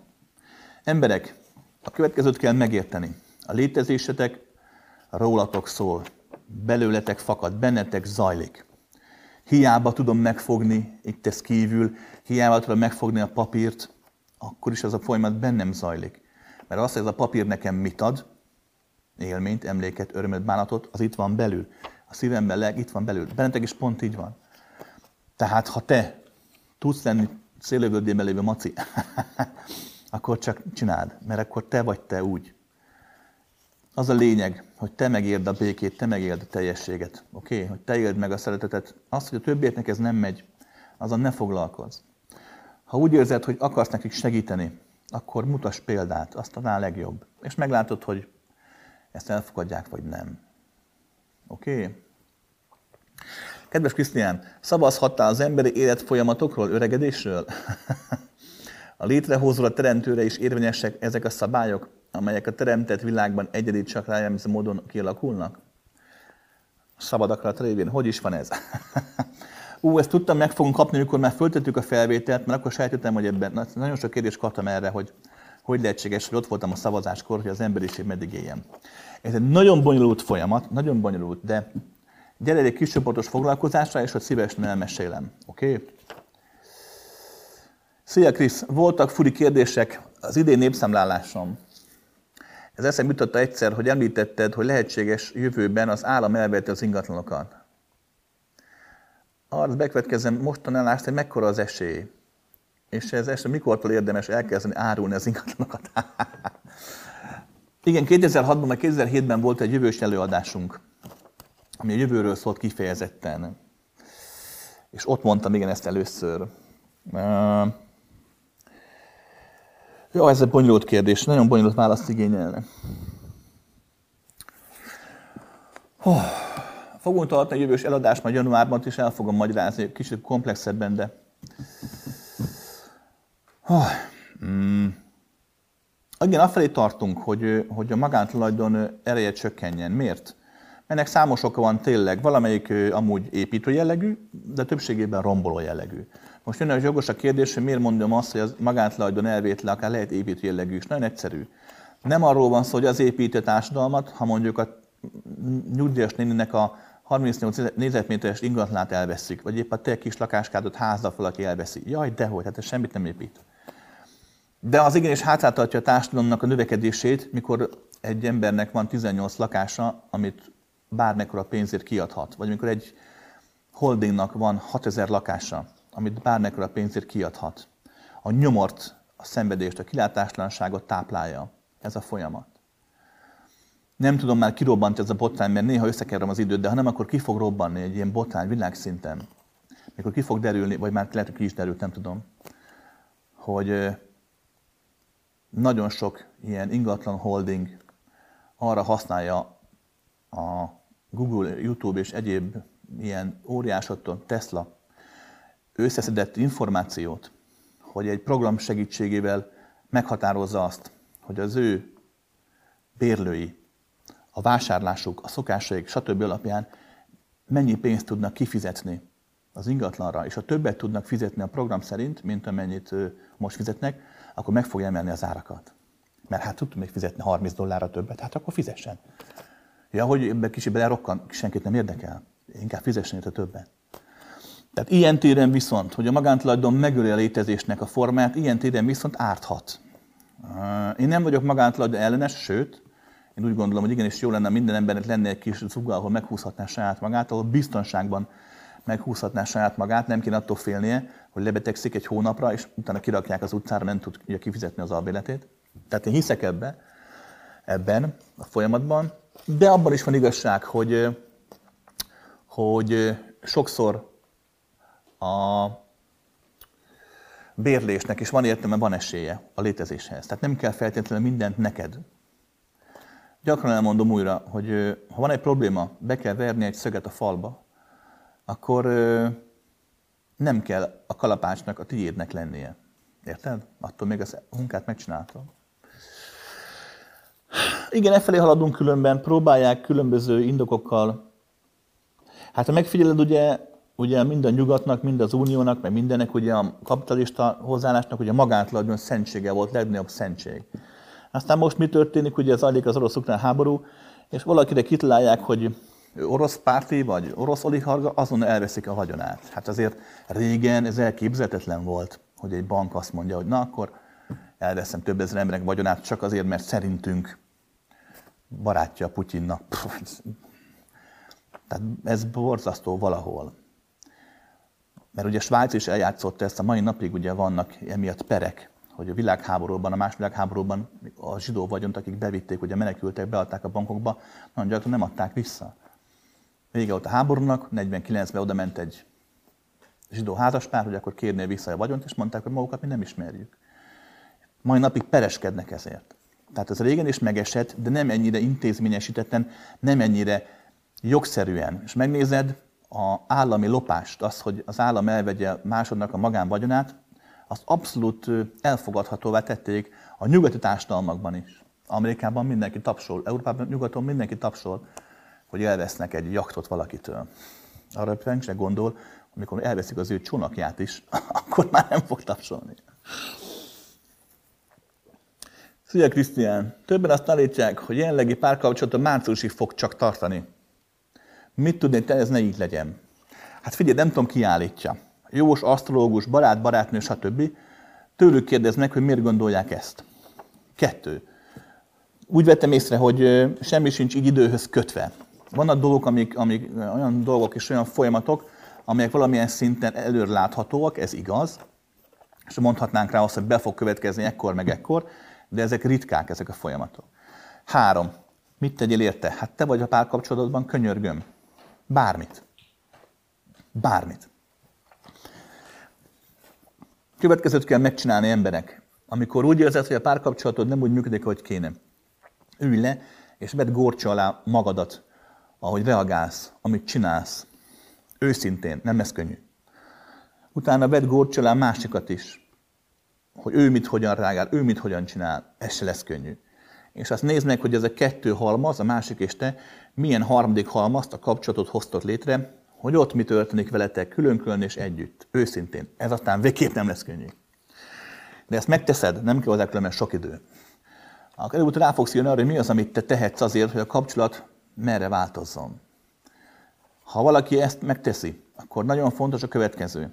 Amikor az egód azt mondja, hogy jó, jó, de a másiknak is változnia kell, az egoista hazugság, egoista trükk. És nem azért, mert a másiknak nem kéne változnia, jaj, dehogy nem kell neki változnia. Csak nem úgy, ahogy te akarod.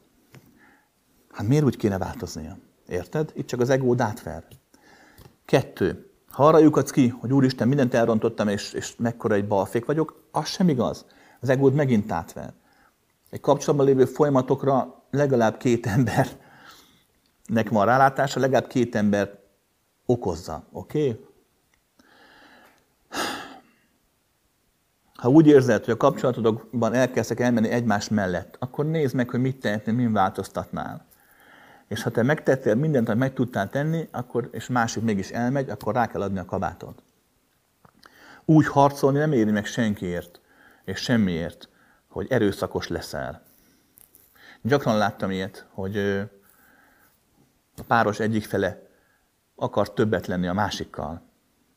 És ezt mindig úgy próbálta meg elérni, hogy elkezdett követelőzni, hogy mikor látlak már, gyere már, hát már megint nem vagy itt, hát miért nem vagy itt, és amikor ott volt, akkor mi történt? Elkezdtek veszekedni azon, hogy mert miért nem jössz többet. Tehát bejött, amit akart az egyik fél, ott volt a másik, de ahelyett, hogy vele töltötte volna az időt, helyett inkább szapulta és erőszakoskodott, hogy miért nem jön vele többet. Csirke. Csirke megy kint. Tök, van a csirkek a kertben. Úgyhogy lényeg a lényeg, hogy a kapcsolatodért te tudsz tenni, és nyugodtan változtass, figyelj. Hogyha úgy érzed, hogy nagy a baj, akkor januárban írjál rám, vagy februárban, és akkor meglátjuk, hogy mi lesz a március időponttal. Rendben?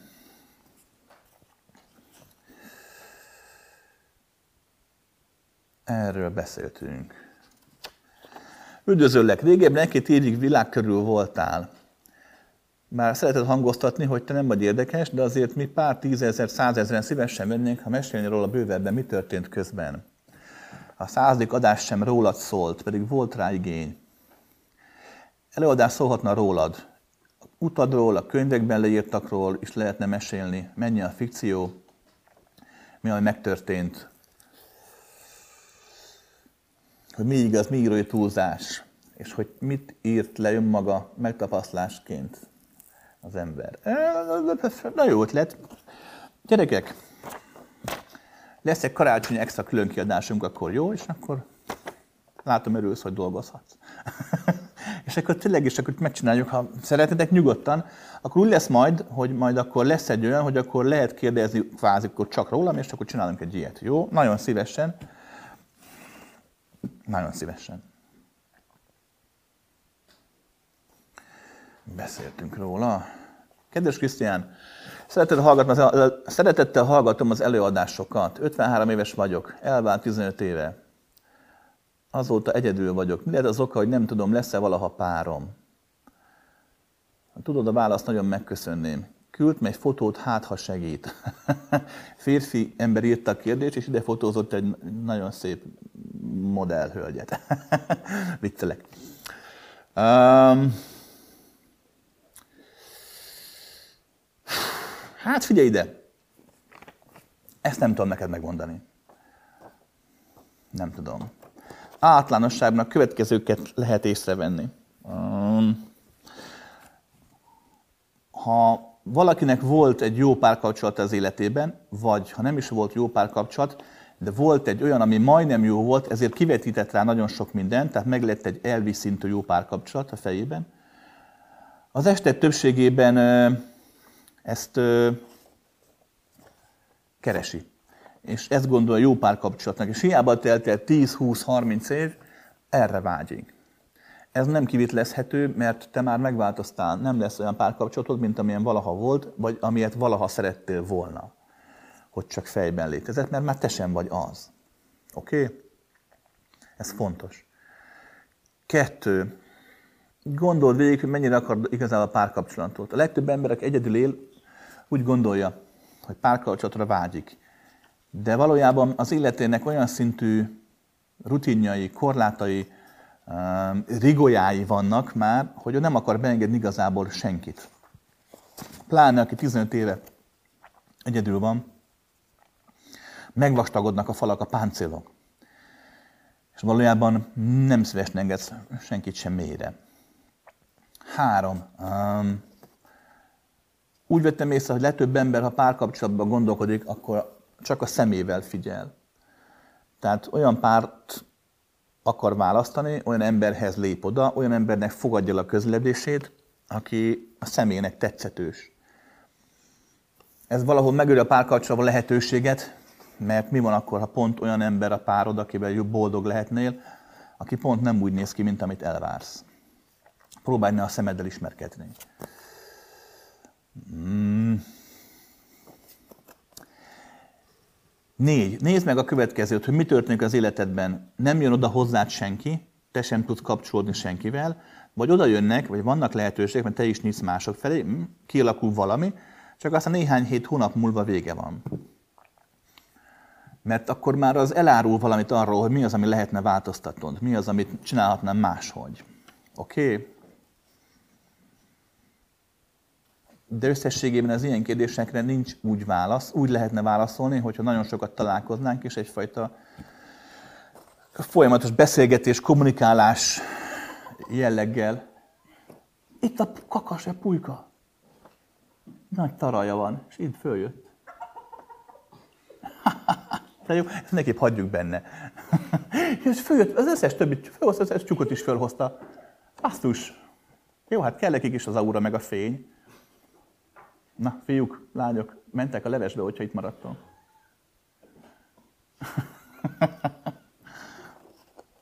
Becsülő szegényeket elijesszük.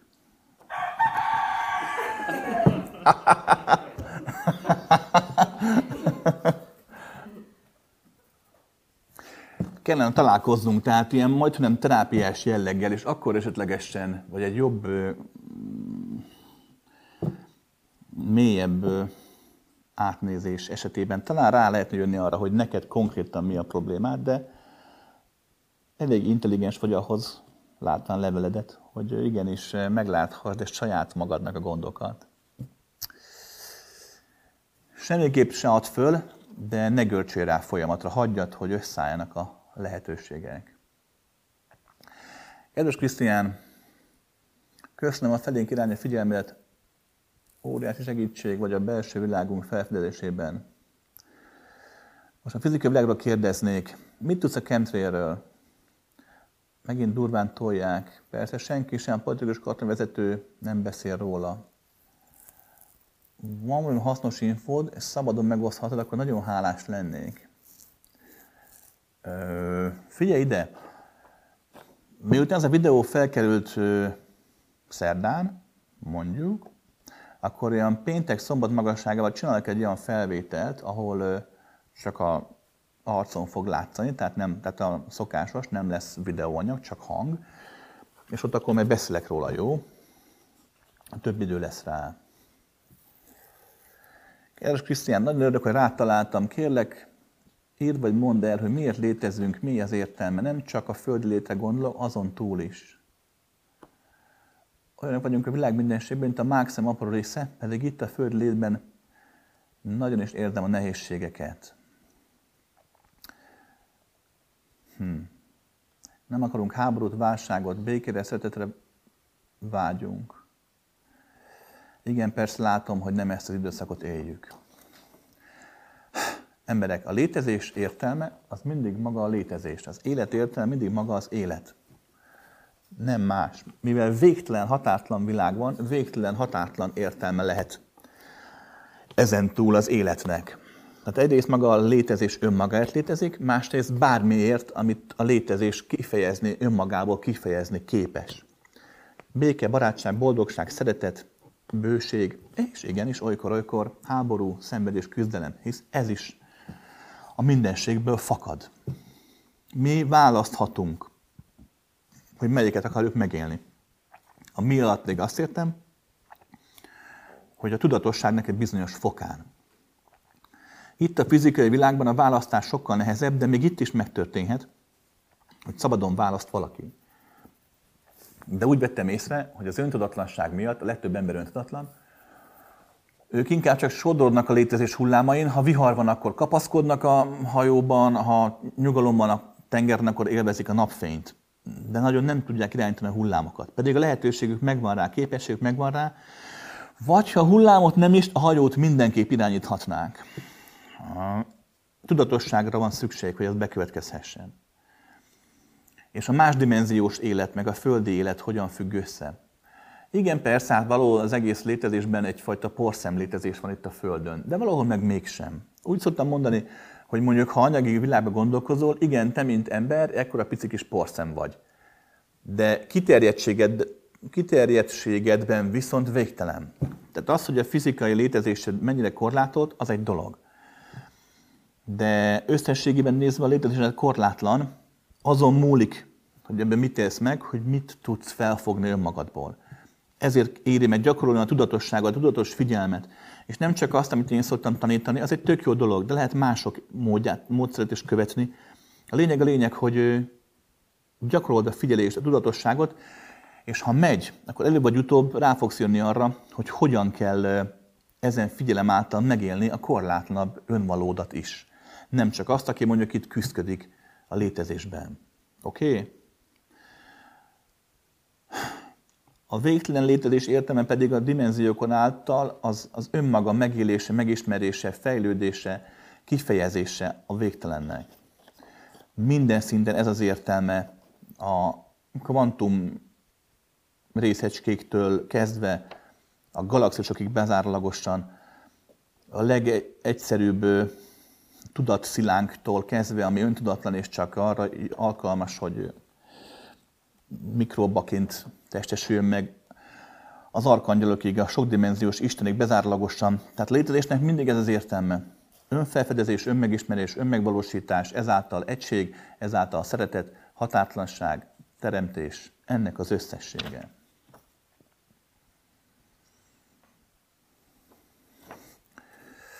Kedves Krisztián, az alábbi linken található cikkhez szeretném a véleményet kérni. Hát egy időutazó 3036-ból visszatérve 5 éves áramszünetet, sötét korszakot jósol 2052-től. Az energiaválság és annak lehetséges kimenetleje adásában is szerepelt téma volt, szeretném kérni, hogy oszd meg gondolatodat a cikkben leírtak a kapcsolatban. Mennyiben van valóság alapja a jóslatnak? hát kevés időutatot ismerek. Szerintem ti is. Az időutazásnak az a formája, amit gondolunk róla, emlékszünk, hogy a Martin McFly-ra és a Dokira, noha a film maga zseniális, nagyon szerettem, ilyen formán nem működik, nem így működik. Legalábbis, amit én megtapasztaltam belőle. Nem lehetetlen, hogy valaha lesz egy hasonló forma, de nem valószínű. Az idő utazásban nincs az, amit nagyon sokan hisznek, hogyha visszautazom a múltba, meglőm a nagyapámat, akkor nem fog megszületni és eltűnök. Ez nem igaz. Máshogy működik, egyszer majd, ha lesz időm, nem felett, mert nagyon szívesen elmesélem.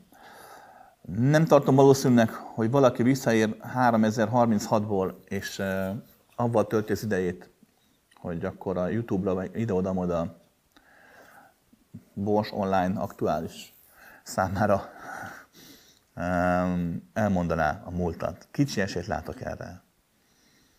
Volt egy ilyen sztori, hogy az időutazó elmondogatta a dolgokat, aztán egyszer csak fölhívták a céget, hogy nem időutazó ez, hát velem volt, egy óvodába jártunk.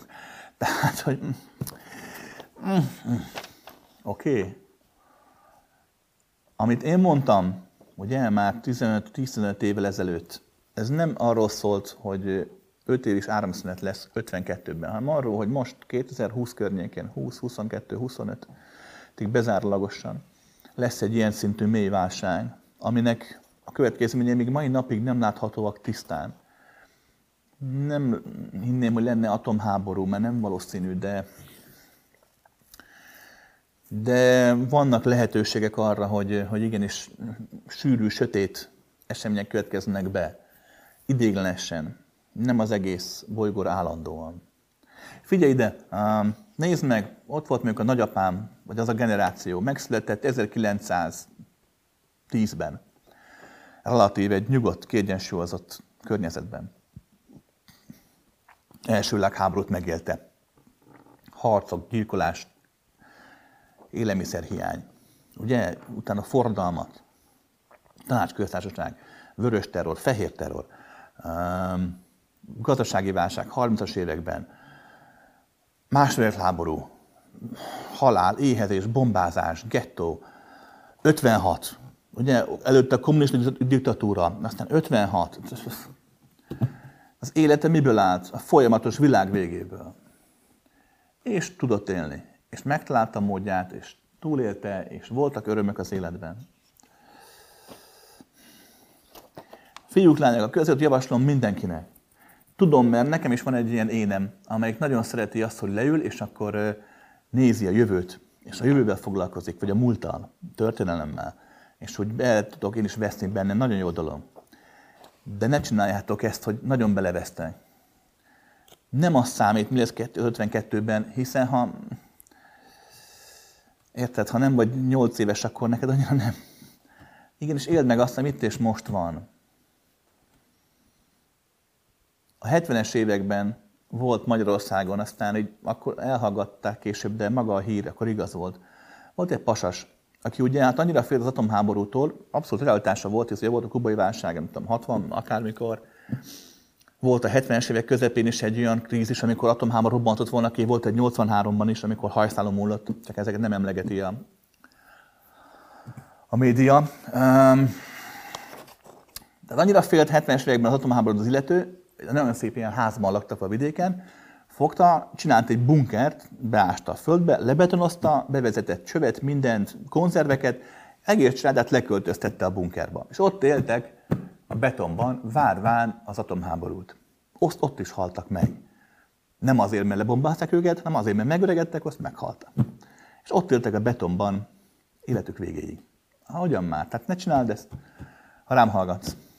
Törődj hogy most történik, szeresd, akit szeretni tudsz, fogd meg a kezét, élvez az életedet, hasalkos, gyarapíts.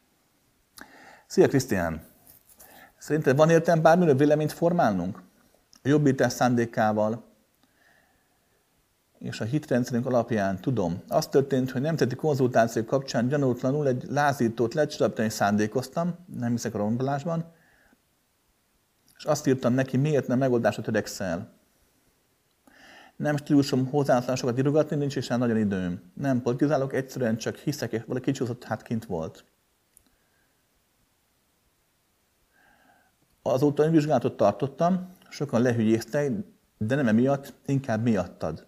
Miattam? Hisz mindennel és mindenkivel egy vagyok, ja, értem? És ez nem csak mondom, becsúszott a bőröm alá. Akkor egyáltalán van értelme véleményt formálni bármiről? Ezt mindenki csak úgy csinálja, hogy tudja. Tudunk egyáltalán jobbítani a véleményalkotás eszközével? Egy marda példamutatás? Ráadásul nekem, hogy közszereplőként lehet, hogy lenne ilyen típusú felelősségem itt ebben az időben és a térben, mert egyáltalán nem így érzem. Szívem, minden kérdésed maga a tökéletes válasz, amit adhatnék. Nagyon jól látod. Ennyi. És itt jön a lehetőség arra, amit mindig is mondogattam, hogy te jutottál oda, hogy abszolút középre kerültél. Múltadat is feldolgoztad, a jövődet is képes vagy feldolgozni, hisz azonnal, ahogy megcsináltad, azonnal figyelés helyrehoztad, szintre hoztad. Tehát középen vagy teljesen. Így jön a lehetőség arra, hogy valaki választhasson. Tehát itt a választás lehetősége már a tiéd. Innentől fogva bármit választasz, vagy az, hogy véleményvezér leszel és megmondod, vagy az, hogy példát mutatsz, vagy az, hogy abszolút nem foglalkozol semmivel, és visszavonulsz és lebegsz a föld fölött, mint egy felhő. Vagy az, hogy csak annyit csinálsz, hogy mindenkinek lehetőséget adsz. Ott vagy, nyitott tenyérrel, de nem zárod össze sosem. A lehetőség számít már végtelen. És itt már bármelyiket megteheted, amelyik a számodra valódi. És akkor te már valódi maradsz. Oké? Okay?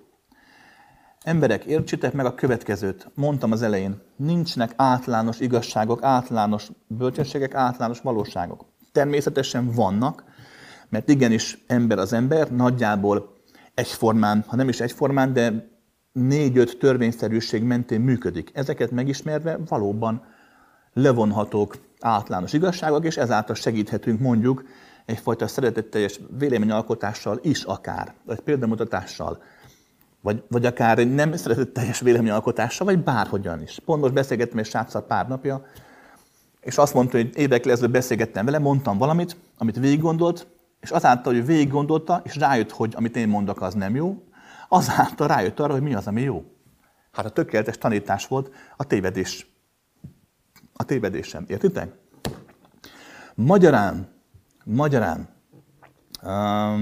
bármit megtehet az ember, hogyha itt nullára kerül, tudatossá válik önmaga által a végtelenre, és a végtelen által önmagára. Innentől fog a választás a tiéd. A létezés pedig afelé halad és afelé zajlik az egyén számára, hogy miközben a korlátolt tanítások által fejlődik, előbb-utóbb eljuthasson egyfajta ilyen középállapotra, hogy tudatosan szabadon választhasson. Oké? Okay? Azt csinálsz, amit csak akarsz, és onnan fogod tudni, hogy mi az, amit akarsz, hogy nem akarod. Jó? Jó, elmagyaráztam, gondolom én. Kedves Krisztián, azt szeretném megkérdezni, hogy lehet az átlag tanított eszközökkel kezelni olyan emberek, akik ok nélkül gyűlölnek? Kifejezetten vezetőkre gondolok, akik visszaélnek a hatalmukkal, ignorálnak, aláznak, áskálódik. Arra gondolok, hogy lehet megváltoztatni energetikai a helyzetet. Hmm. Um, azt hiszem, el foglak keseríteni. Így nem lehet megváltoztatni a dolgokat. A következő szokott bekövetni. Na, a következőt lehet. Hát római egy. Neked ugye az a bajod, hogy megaláznak, hogy, hogy minden hatóskodnak, hatalmukkal visszaélnek. Hát akkor ez, mi? ez azt jelenti, hogy valaki meg akar téged változtatni úgy, hogy te azt nem akarod. Hogy olyan dolgokat tesz, ami neked nem jó. Hát akkor most te akarod tenni ezt vele? Hiszen neki az a jó, hogy ő áskálódhat, hogy ő gonosz lehet te akkor jó szándékkal meggátolnád őt abban, amiben ő most meggátolt téged rossz szándékkal? Krumpli burgonya. Nem. Tehát beszéltünk az előbb a szabad akaratról. Ezt nem lehet megtenni. Következő dolgokat lehet csinálni. Római egy, magaddal foglalkozz. Juss abba az állapotba, hogy ne lehessen téged megalázni, ignorálni, vagy hatalmokkal visszaélve téged megbántani. Ezt nem úgy fogod elérni, hogy hatalmasabb leszel, és mindenkit eltaposol. Ezt csinál a diktátor. Ezt te úgy fogod tudni elérni, hogy te magadat hagyod, hogy növekedj, növekedj és növekedj. Amíg az ember csak egy pici tócsa a vízben, addig, mikor belelépnek, bum, akkor nagy lábnyomot hagynak benne, a tócsa meg szétfröccsen, az embert széttapossák, újra megint kell is idő, amíg összeállsz pici, pici tócsává a vízben, a téged eltaposó lábnyomában. Örökre benne hagyja lelkebben a lábának a nyomát.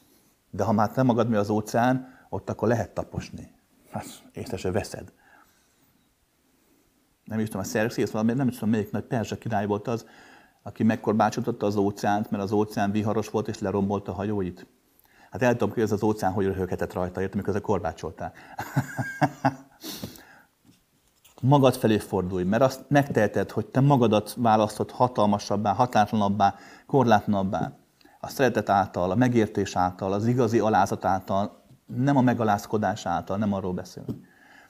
Egyszer el fogsz jutni oda, hogy meg fogod tudni élni azt, hogy miközben megpofoznak, közben látod, hogy az illető volt, aki hogyan pofozza meg saját magát. És abban a pillanatban a szeretet meg fog születni.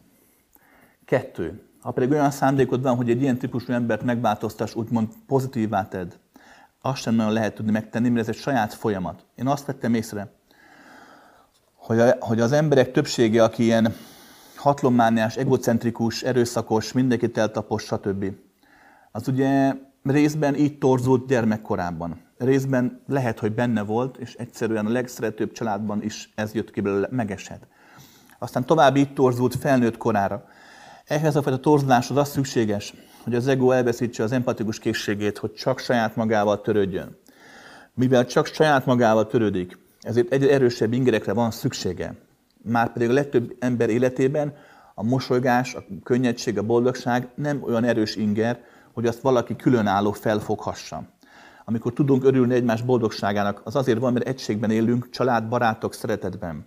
Ő, aki nem tud szeretni, aki nem az egységben él, egy sziget, hát ő neki a mosolygás, a boldogság az neki nem elég energiaforrás. Azért bánt téged, azért aláz meg mindenkit, azért tapos el mindenkit. Mert a szenvedésetek az már elég erős energiaforrás neki ahhoz, hogy úgy éreztesse, hogy él. Na de, na de, az ilyen ember nem szokott változni mindaddig, amíg ő maga rá nem döbben arra, hogy változni akar. Mint az alkoholista, vagy mint a drogfüggő. Ha eléri a mélypontot, és eldönti, hogy akar változni, akkor fog változni. Az ilyen emberek 90%-ban sosem változnak, az életük végéig ilyenek maradnak, csak a vége felé. A maradék 10% változik. Hogy mikor, milyen hatással fog ez a maradék 10% változni, azt nem lehet tudni, de könnyen lehetséges, hogy pont te leszel az, aki egy mondattal, egy tettel, egy mosolygással, miközben éppen téged aláz. Kihozott belőle ezt a dolgot? Nekem volt egy ismerősöm, profi katona volt, ez a igazi zsoldos az egész világot végiggyilkolta. Elmesélte, mert hát ölt férfit, nőt, gyereket, mindent. Állatot, mindenkit. És egyszer Afrikában valahol mészároltak, mert ez volt a dolga, és meglátott a földön heverve egy macit, egy ilyen plüss mackót félig szénnégve. És abban a pillanatban az a kép olyan hatással volt rá, hogy nem bírta tovább, fegyvert eldobta, vége volt, hazajött, és azóta figyel, gyakorol but, buddhistástig korlátlanodik szeretetben próbál élni. Tehát az emberek sikolja addig a pillanatig nem hatott rá. Valamire abban a pillanatban az a kép, az a mackó, meg igen. Tehát nem lehet tudni, hogy ki mikor fog változni ebben a kérdésben. Oké? Okay? És a 90% aki viszont nem változik soha, azt tudod, mikor szokott változni? Amikor haldoklik.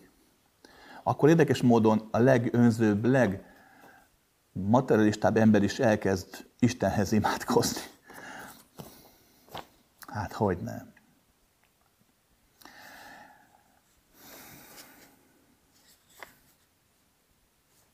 Na, még egy három kérdés.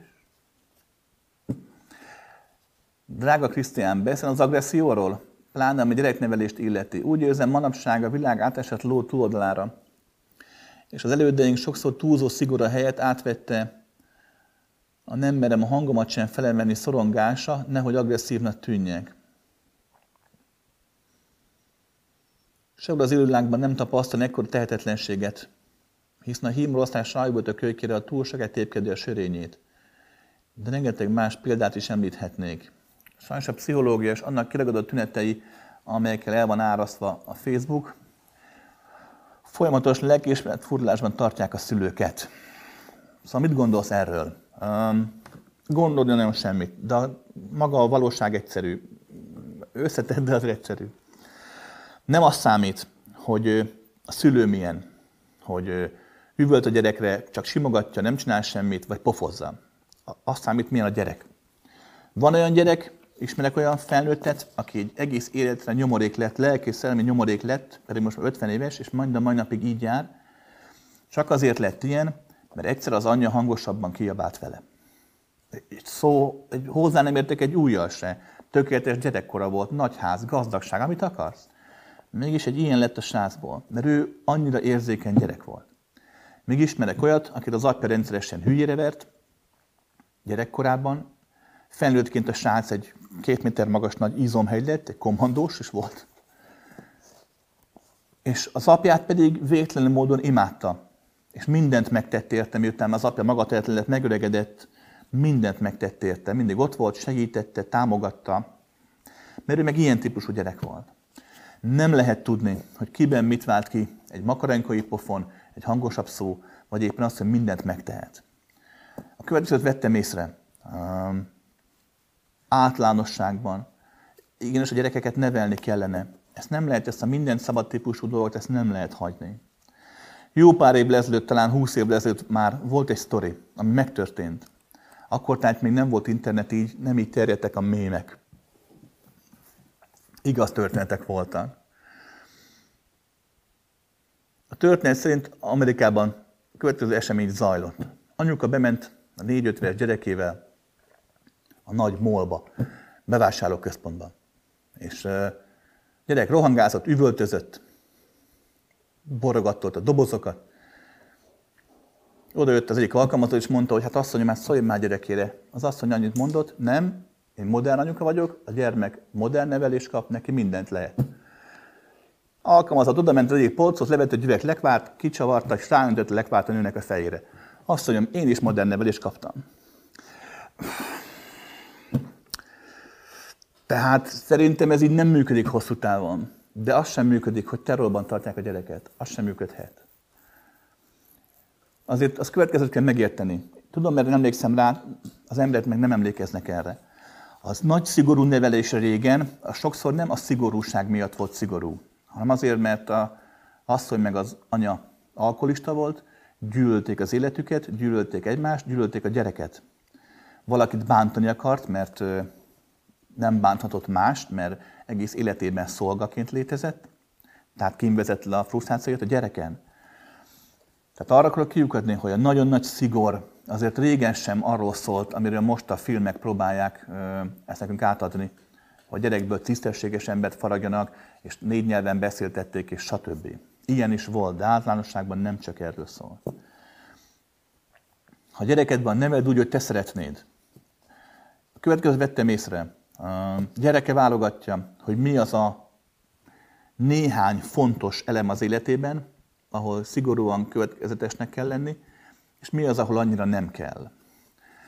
Ha a gyermekedet szereted, akkor igenis megszabod neki azt, mit lehet tenni és mit nem, csak nem túlságosan mereven. Igenis, ha a gyermeked átfut az úttesten, ott nincsen zebra, és majdnem elgázolják, akkor nagyon-nagyon meg kell szidni, hogy többet ezt ne csinálja.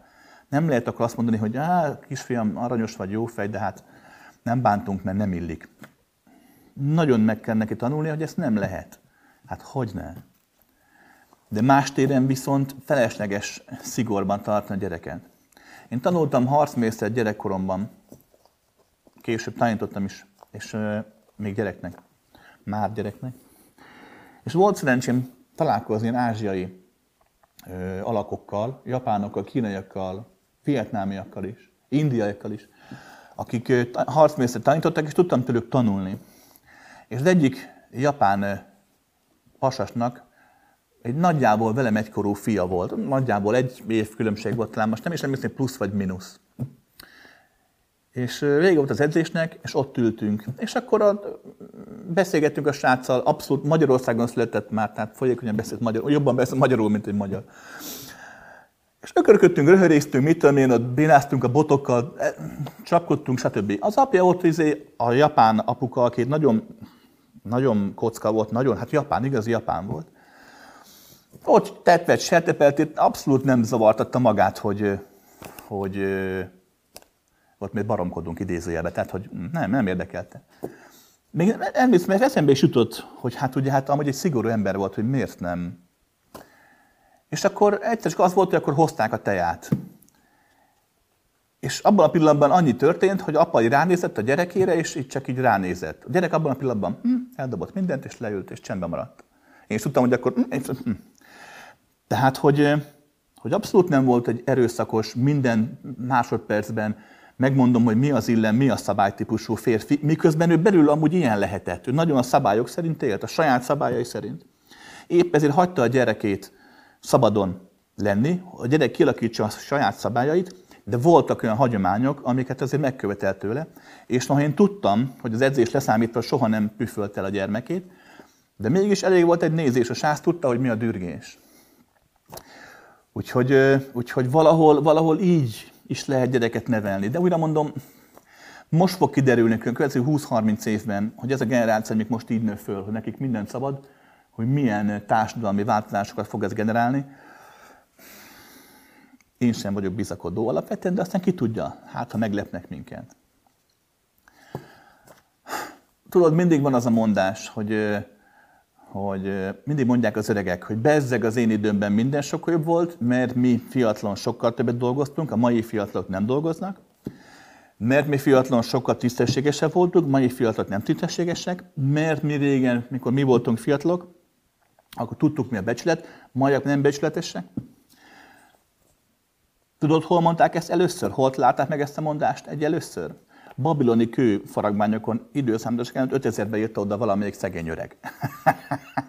Azóta mindig, mindig így éli minden generáció, hogy a mai fiatalok, ú,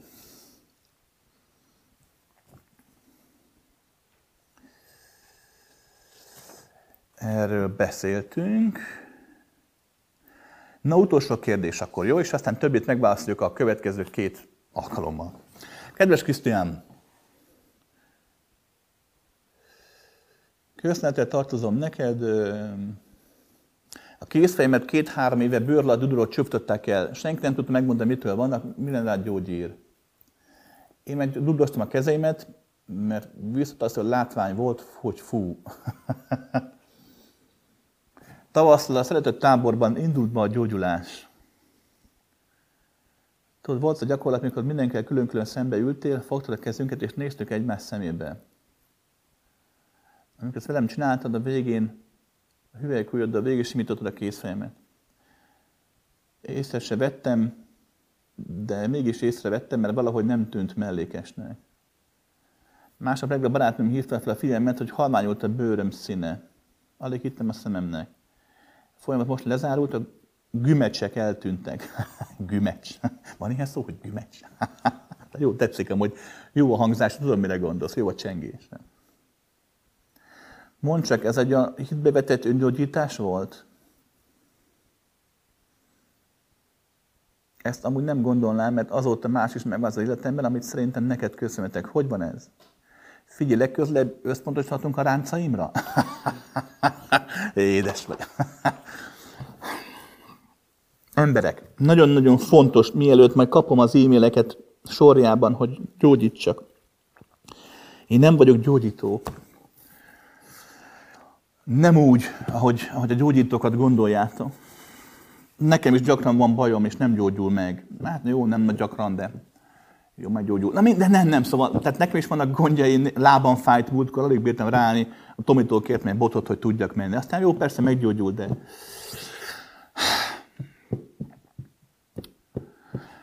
Oh, a betegség az nem betegség, az egyfajta változás, mint minden változás. Az, hogy mi jó, mi rossz, mi beteg és mi nem, az csak nézőpont kérdése. Emlékeztek, mindig elmondom, mert nagyon jó példa. Kint, itt van az udvarral, a tyúkok itt kapirgálnak. Ott kint a föld jó dolog. De a cipőmben, amikor megyek, akkor már nem jó. Nem attól lesz valami jó vagy rossz, hogy milyen, hanem a mikortól, a miértől, és a hol, a helytől. Amikor valakinek betegsége van, ezt nem könnyű átlátni, mert kezén nőnek ilyen kis gümecsek. um, de akkor is ez így van. Római kettő. Ha valaki egyfajta jelenlétet tud élni, ha valaki egyfajta határtlanságot tud élni, ugye emlékelsz a nagy nevekre, akkor ennek lesz egy olyan mellékhatása, hogy nem csak benne, hanem körülötte is elkezd harmonizál, harmonizálódni a mindenség. Ennek van egy olyan vetülete, nem mindig, és nem mindenkinél, de van egy olyan vetülete, hogy a betegségek körülötte elkezdnek elmúlni. Ezek lehetnek a léleknek a bajai is. Gyakran kapom azt, megkapom azt, hogy mikor ta, jövök találkozni, egy csomó kérdésem lett volna, és mikor ott voltam melletted, minden kérdésem elszállt a fejemből. Vagy valaki azt veszi észre, hogy feszült és szenved, miközben egyedül van, és akkor találkozunk, és akkor tök jó fel van dobva, és az eladásnál, és azt érzi, hogy, hogy de valamikor a lélek gyógyul, valamikor a test is gyógyulhat. Jó múltkor ott volt egy hölgy, akinek nagyon komoly ilyen paralízises gondjai vannak, és ő is mindig mondja, hogy ott az adáson, és utána két óráig rendben van. De ez nem azt jelenti, hogy az illető gyógyít, azt jelenti, hogy a harmónia áll körülötte helyre. De a harmónia nem mindig úgy harmónia, hogy te azt gondolod, valamikor a harmónia, mondjuk, a betegségeddel egyenlő. És ilyenkor nem fog helyreállni a betegséged, mert az úgy harmonikus. Rendben van. Római 3. Nagyon sokan hiszünk abban, hogy, hogy ugye jön a Krisztus, és akkor majd sánta jár, meg meggyógyítja a vakot, ugye, a nyálával. Ez nem így működik, ezek csak a legenda részei. Ugyanis, még ha valakinek ilyen képessége is van, valóban van ilyen képessége, akkor tudnia kell a következő szabályt, amit mindjárt elmondok. Mert én is így kezdtem a szakmát, 17 éves voltam, és úgy gondoltam, hogy, hogy mindenkinek minden baját meg kell tudnom oldani. Tényleg, sánta, jár, rákos, gyógyulj. De aztán meglátom a valóságot, és ez igaz. Senkitől semmit nem lehet elvenni. Mert az a szabad akaratának a beavatkozásának, a megtörésének lenne, amit nem lehet megcsinálni. Egy gyógyító nem teheti meg azt, pláne a tudtod nélkül, hogy azt mondja, hogy ilyen bajod van, akkor gyere elveszem. Nem, hát ez a tiéd ott neked az jelent valamit, az ad valamit, az egy út a számodra. A betegség ebből kettőféle van összességében. Az egyik az, ami a tiéd, a másik az, ami nem a tiéd. Hogyha egy adott betegségben, adott betegségtől megkaptad azt, amit megkaphattál, változtál annyit, stb. De valamiért megszoktad a betegséget, mondjuk a gümecseidet, és azt hiszed, hogy te úgy vagy önmagad, akkor azok egy ilyen jelenlétben létező, jelenné váló ilyen középkategóriás megváltó hatására, azok elmúlhatnak. De nem azért, mert elvetett tőled, hanem azért, mert az betegség már nincs is, mert az nem te vagy. De hogyha a betegség tiéd, akkor nem múlik el, mert nem veheti el tőled senki. Én sem, és senki sem. Oké? És?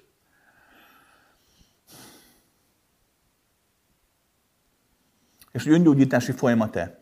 Biztos, hogy benne van a pakliban. Mm.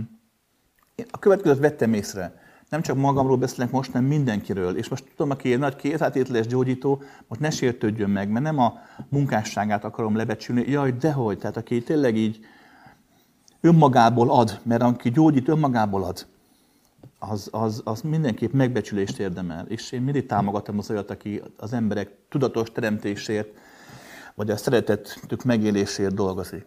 De azt tudnod kell, hogy, hogy itt nem arról van szó, hogy a gyógyító szentség az valami ú, égi hatalmasság, és te meg mint kis porszem, adj hálát az Úrnak, a szentségnek, meg egy csomó pénzt, hogy meggyógyított. Jaj, dehogy. Ez közös játszma. Közös. Egységben létezünk. Te itt most erről az egységről nem tudsz. A gyógyító sem tud valószínű róla, hisz akkor nem mondaná azt, hogy gyógyító vagyok, és meggyógyítottalak. Mert a valóság a következő, az egység miatt mindig mindenki egyszerre él a dolgokat, egyszerre tanulunk és tanítunk, ez külön-külön nem megy. egyszerre emelkedünk fel, és egyszerre bukunk alá. Külön-külön nem megy. És egyszerre betegszünk, és gyógyulunk is, vagy gyógyítunk is. Ahhoz, hogy gyógyító téged meggyógyíthasson, ahhoz szükség volt a te öngyógyító képességedre, és fordítva. Ahhoz, hogy te ezt meg tud tenni, ahhoz szükség volt a gyógyító képességeire. Tehát nem arról van szó, hogy van egy hierarchikus rendszer, hogy valaki képes gyógyítani, és akkor ennek köszönően mindenki a lába nyomát hogy csókogassa meg. Jaj, de hogy? Becsüljétek meg az ajándékot, akit kapjátok. Hát persze, de tudjatok róla, hogy te is ajándékot adtál neki, csak azért, hogy létezel. Ha nincsenek gümecseid, nincsenek betegséged, a gyógyító sosem lehetne gyógyító. Hát hogy, ha mindenki egészséges? Érted? Tehát közös játszma zajlik, közös játék zajlik. No emberek, rengeteg kérdés maradt, ezeket meg fogom válaszolni majd, jó, vannak jó hosszúak is, vannak rövidebbek is. Jó témák vannak, magyarságtól kezdve, stb. Sokdimenziós kérdések jók. hadde jeg ikke ad gishiokleete.